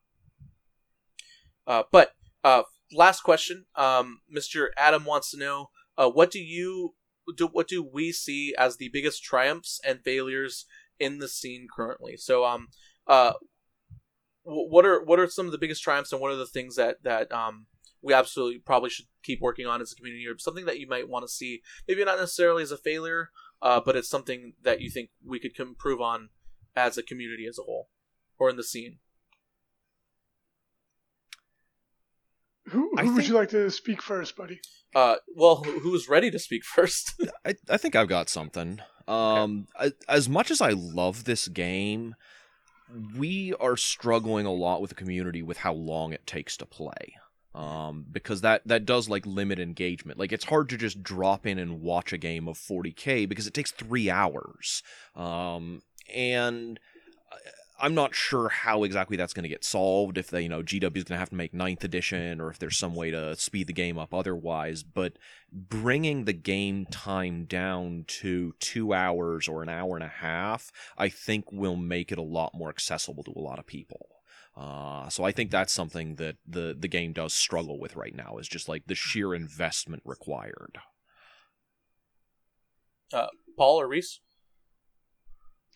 I think um, for me, with my somewhat unique perspective, the the thing I love the most is the people in the community, and I think that we have a wonderful and healthy community of people that care about each other and they come together to try to help each other and that that that to me is the best part. But then at the same time, you have people in the community that try to game the system in a negative way, um, whether that be by uh, pushing the rules or you know any kind of like negative uh, behavior that's outside of the rules of the game, and they use that as leverage to try to win a game or or whatever the case may be they deem, they bring dis, disrepute to what we're doing and they turn people away from the hobby by their actions and so to me that's the thing that i would love to stop the most. And like the code of conduct has come a long way in that, but um, it can be difficult to change behavior in people. But for me, people that try to play outside the game, outside of the spirit of the game, and uh, leverage that in ways to do things that are untowards, um, those are the things I would like to see stopped, and that's my least favorite part of the hobby at this time. All right, Yeah, Paul. Well, I think you know not to just jump on that answer, but I think I think we do have uh, kind of a, a a rough go because we we a big topic we just had on the show on on my show is clocks and clock management. Like our clocks good for the game. Our clocks the clocks I think clocks add to the drama and add to the intensity and add to the stuff for competitive games. It's like how how do we how do we reach that next um, plateau of, of competitive games without compromising all that other stuff that we talked about the narrative side the, uh, the, the the modeling side and that kind of stuff. Like how do we preserve both things? And i think those are big challenges that we have ahead. Uh, i mean not that not that we can't deal with them. We're certainly capable of dealing with them but um, rationalizing them and making them uh, all better at the same time is going to take a little effort and support. Yeah, well said. Right on. Okay, that was the last question. Uh, thank you very much for listening. If you uh, like what you heard from Mr. Paul Murphy, Paul, where can they find you? Uh, you can find us on uh, forgethenarrative.net. You can find us on iTunes, all basically all the podcast aggregators, and on YouTube. Uh, you can find us. Right on. Uh, and uh, Mr. Sean, or can they listen more about listen to more of your beautiful voice? Uh, we have In the Finest Hour, which similarly can be found on a, a lot of the different uh, podcast apps and aggregators and whatnot. Uh, we do episodes every week, just like Chapter Tactics. So if you're looking for something a little more condensed, maybe not as broad reaching, uh, then give us a listen. Right on. And then finally, Reece, we all know where we can find you. You've been there for the last 20 years, but once again, In, in a 20 basement? It's been four score and seven years, young man. Seems reasonable. Seems accurate. but if someone was new and didn't know where to listen to you on a weekly basis, where would they go? they can find me and ye old salty banana over at Signals from the Frontline, which is on, uh, yeah, like all the stuff, Pandora, uh, Podbean, and you know the other places to get the pods and the casts. Did you just list the three places there that podcasts don't exist? I think I did. I don't know. Mariana presses the buttons. I just say the words. Fair enough. Fair enough. Right on. All right, guys. If you're wondering where we got all the awesome stats that we talked about, we didn't talk about a whole lot of stats, but we did mention them. Uh, you can go to 40kstats.com, uh, where Peter the Falcon is doing a great job. You can also check out his and Val's new show, 40k Stat Center, um, for all your ESPN sports style coverage for 40k tournaments.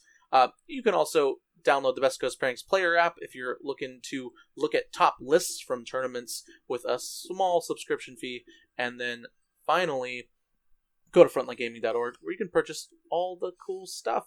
And if you have any questions at all about anything we talked about, if you just want to say hi, if you have any questions, you can always email me, frontlinegamingpdpob at gmail.com, and I will answer them as soon as I see them. Anyways, thank you very much for listening. You were all the best listeners in the world. Thank you to the wonderful guests and co hosts for coming on so much. And as always, have a good one. Good night, everybody.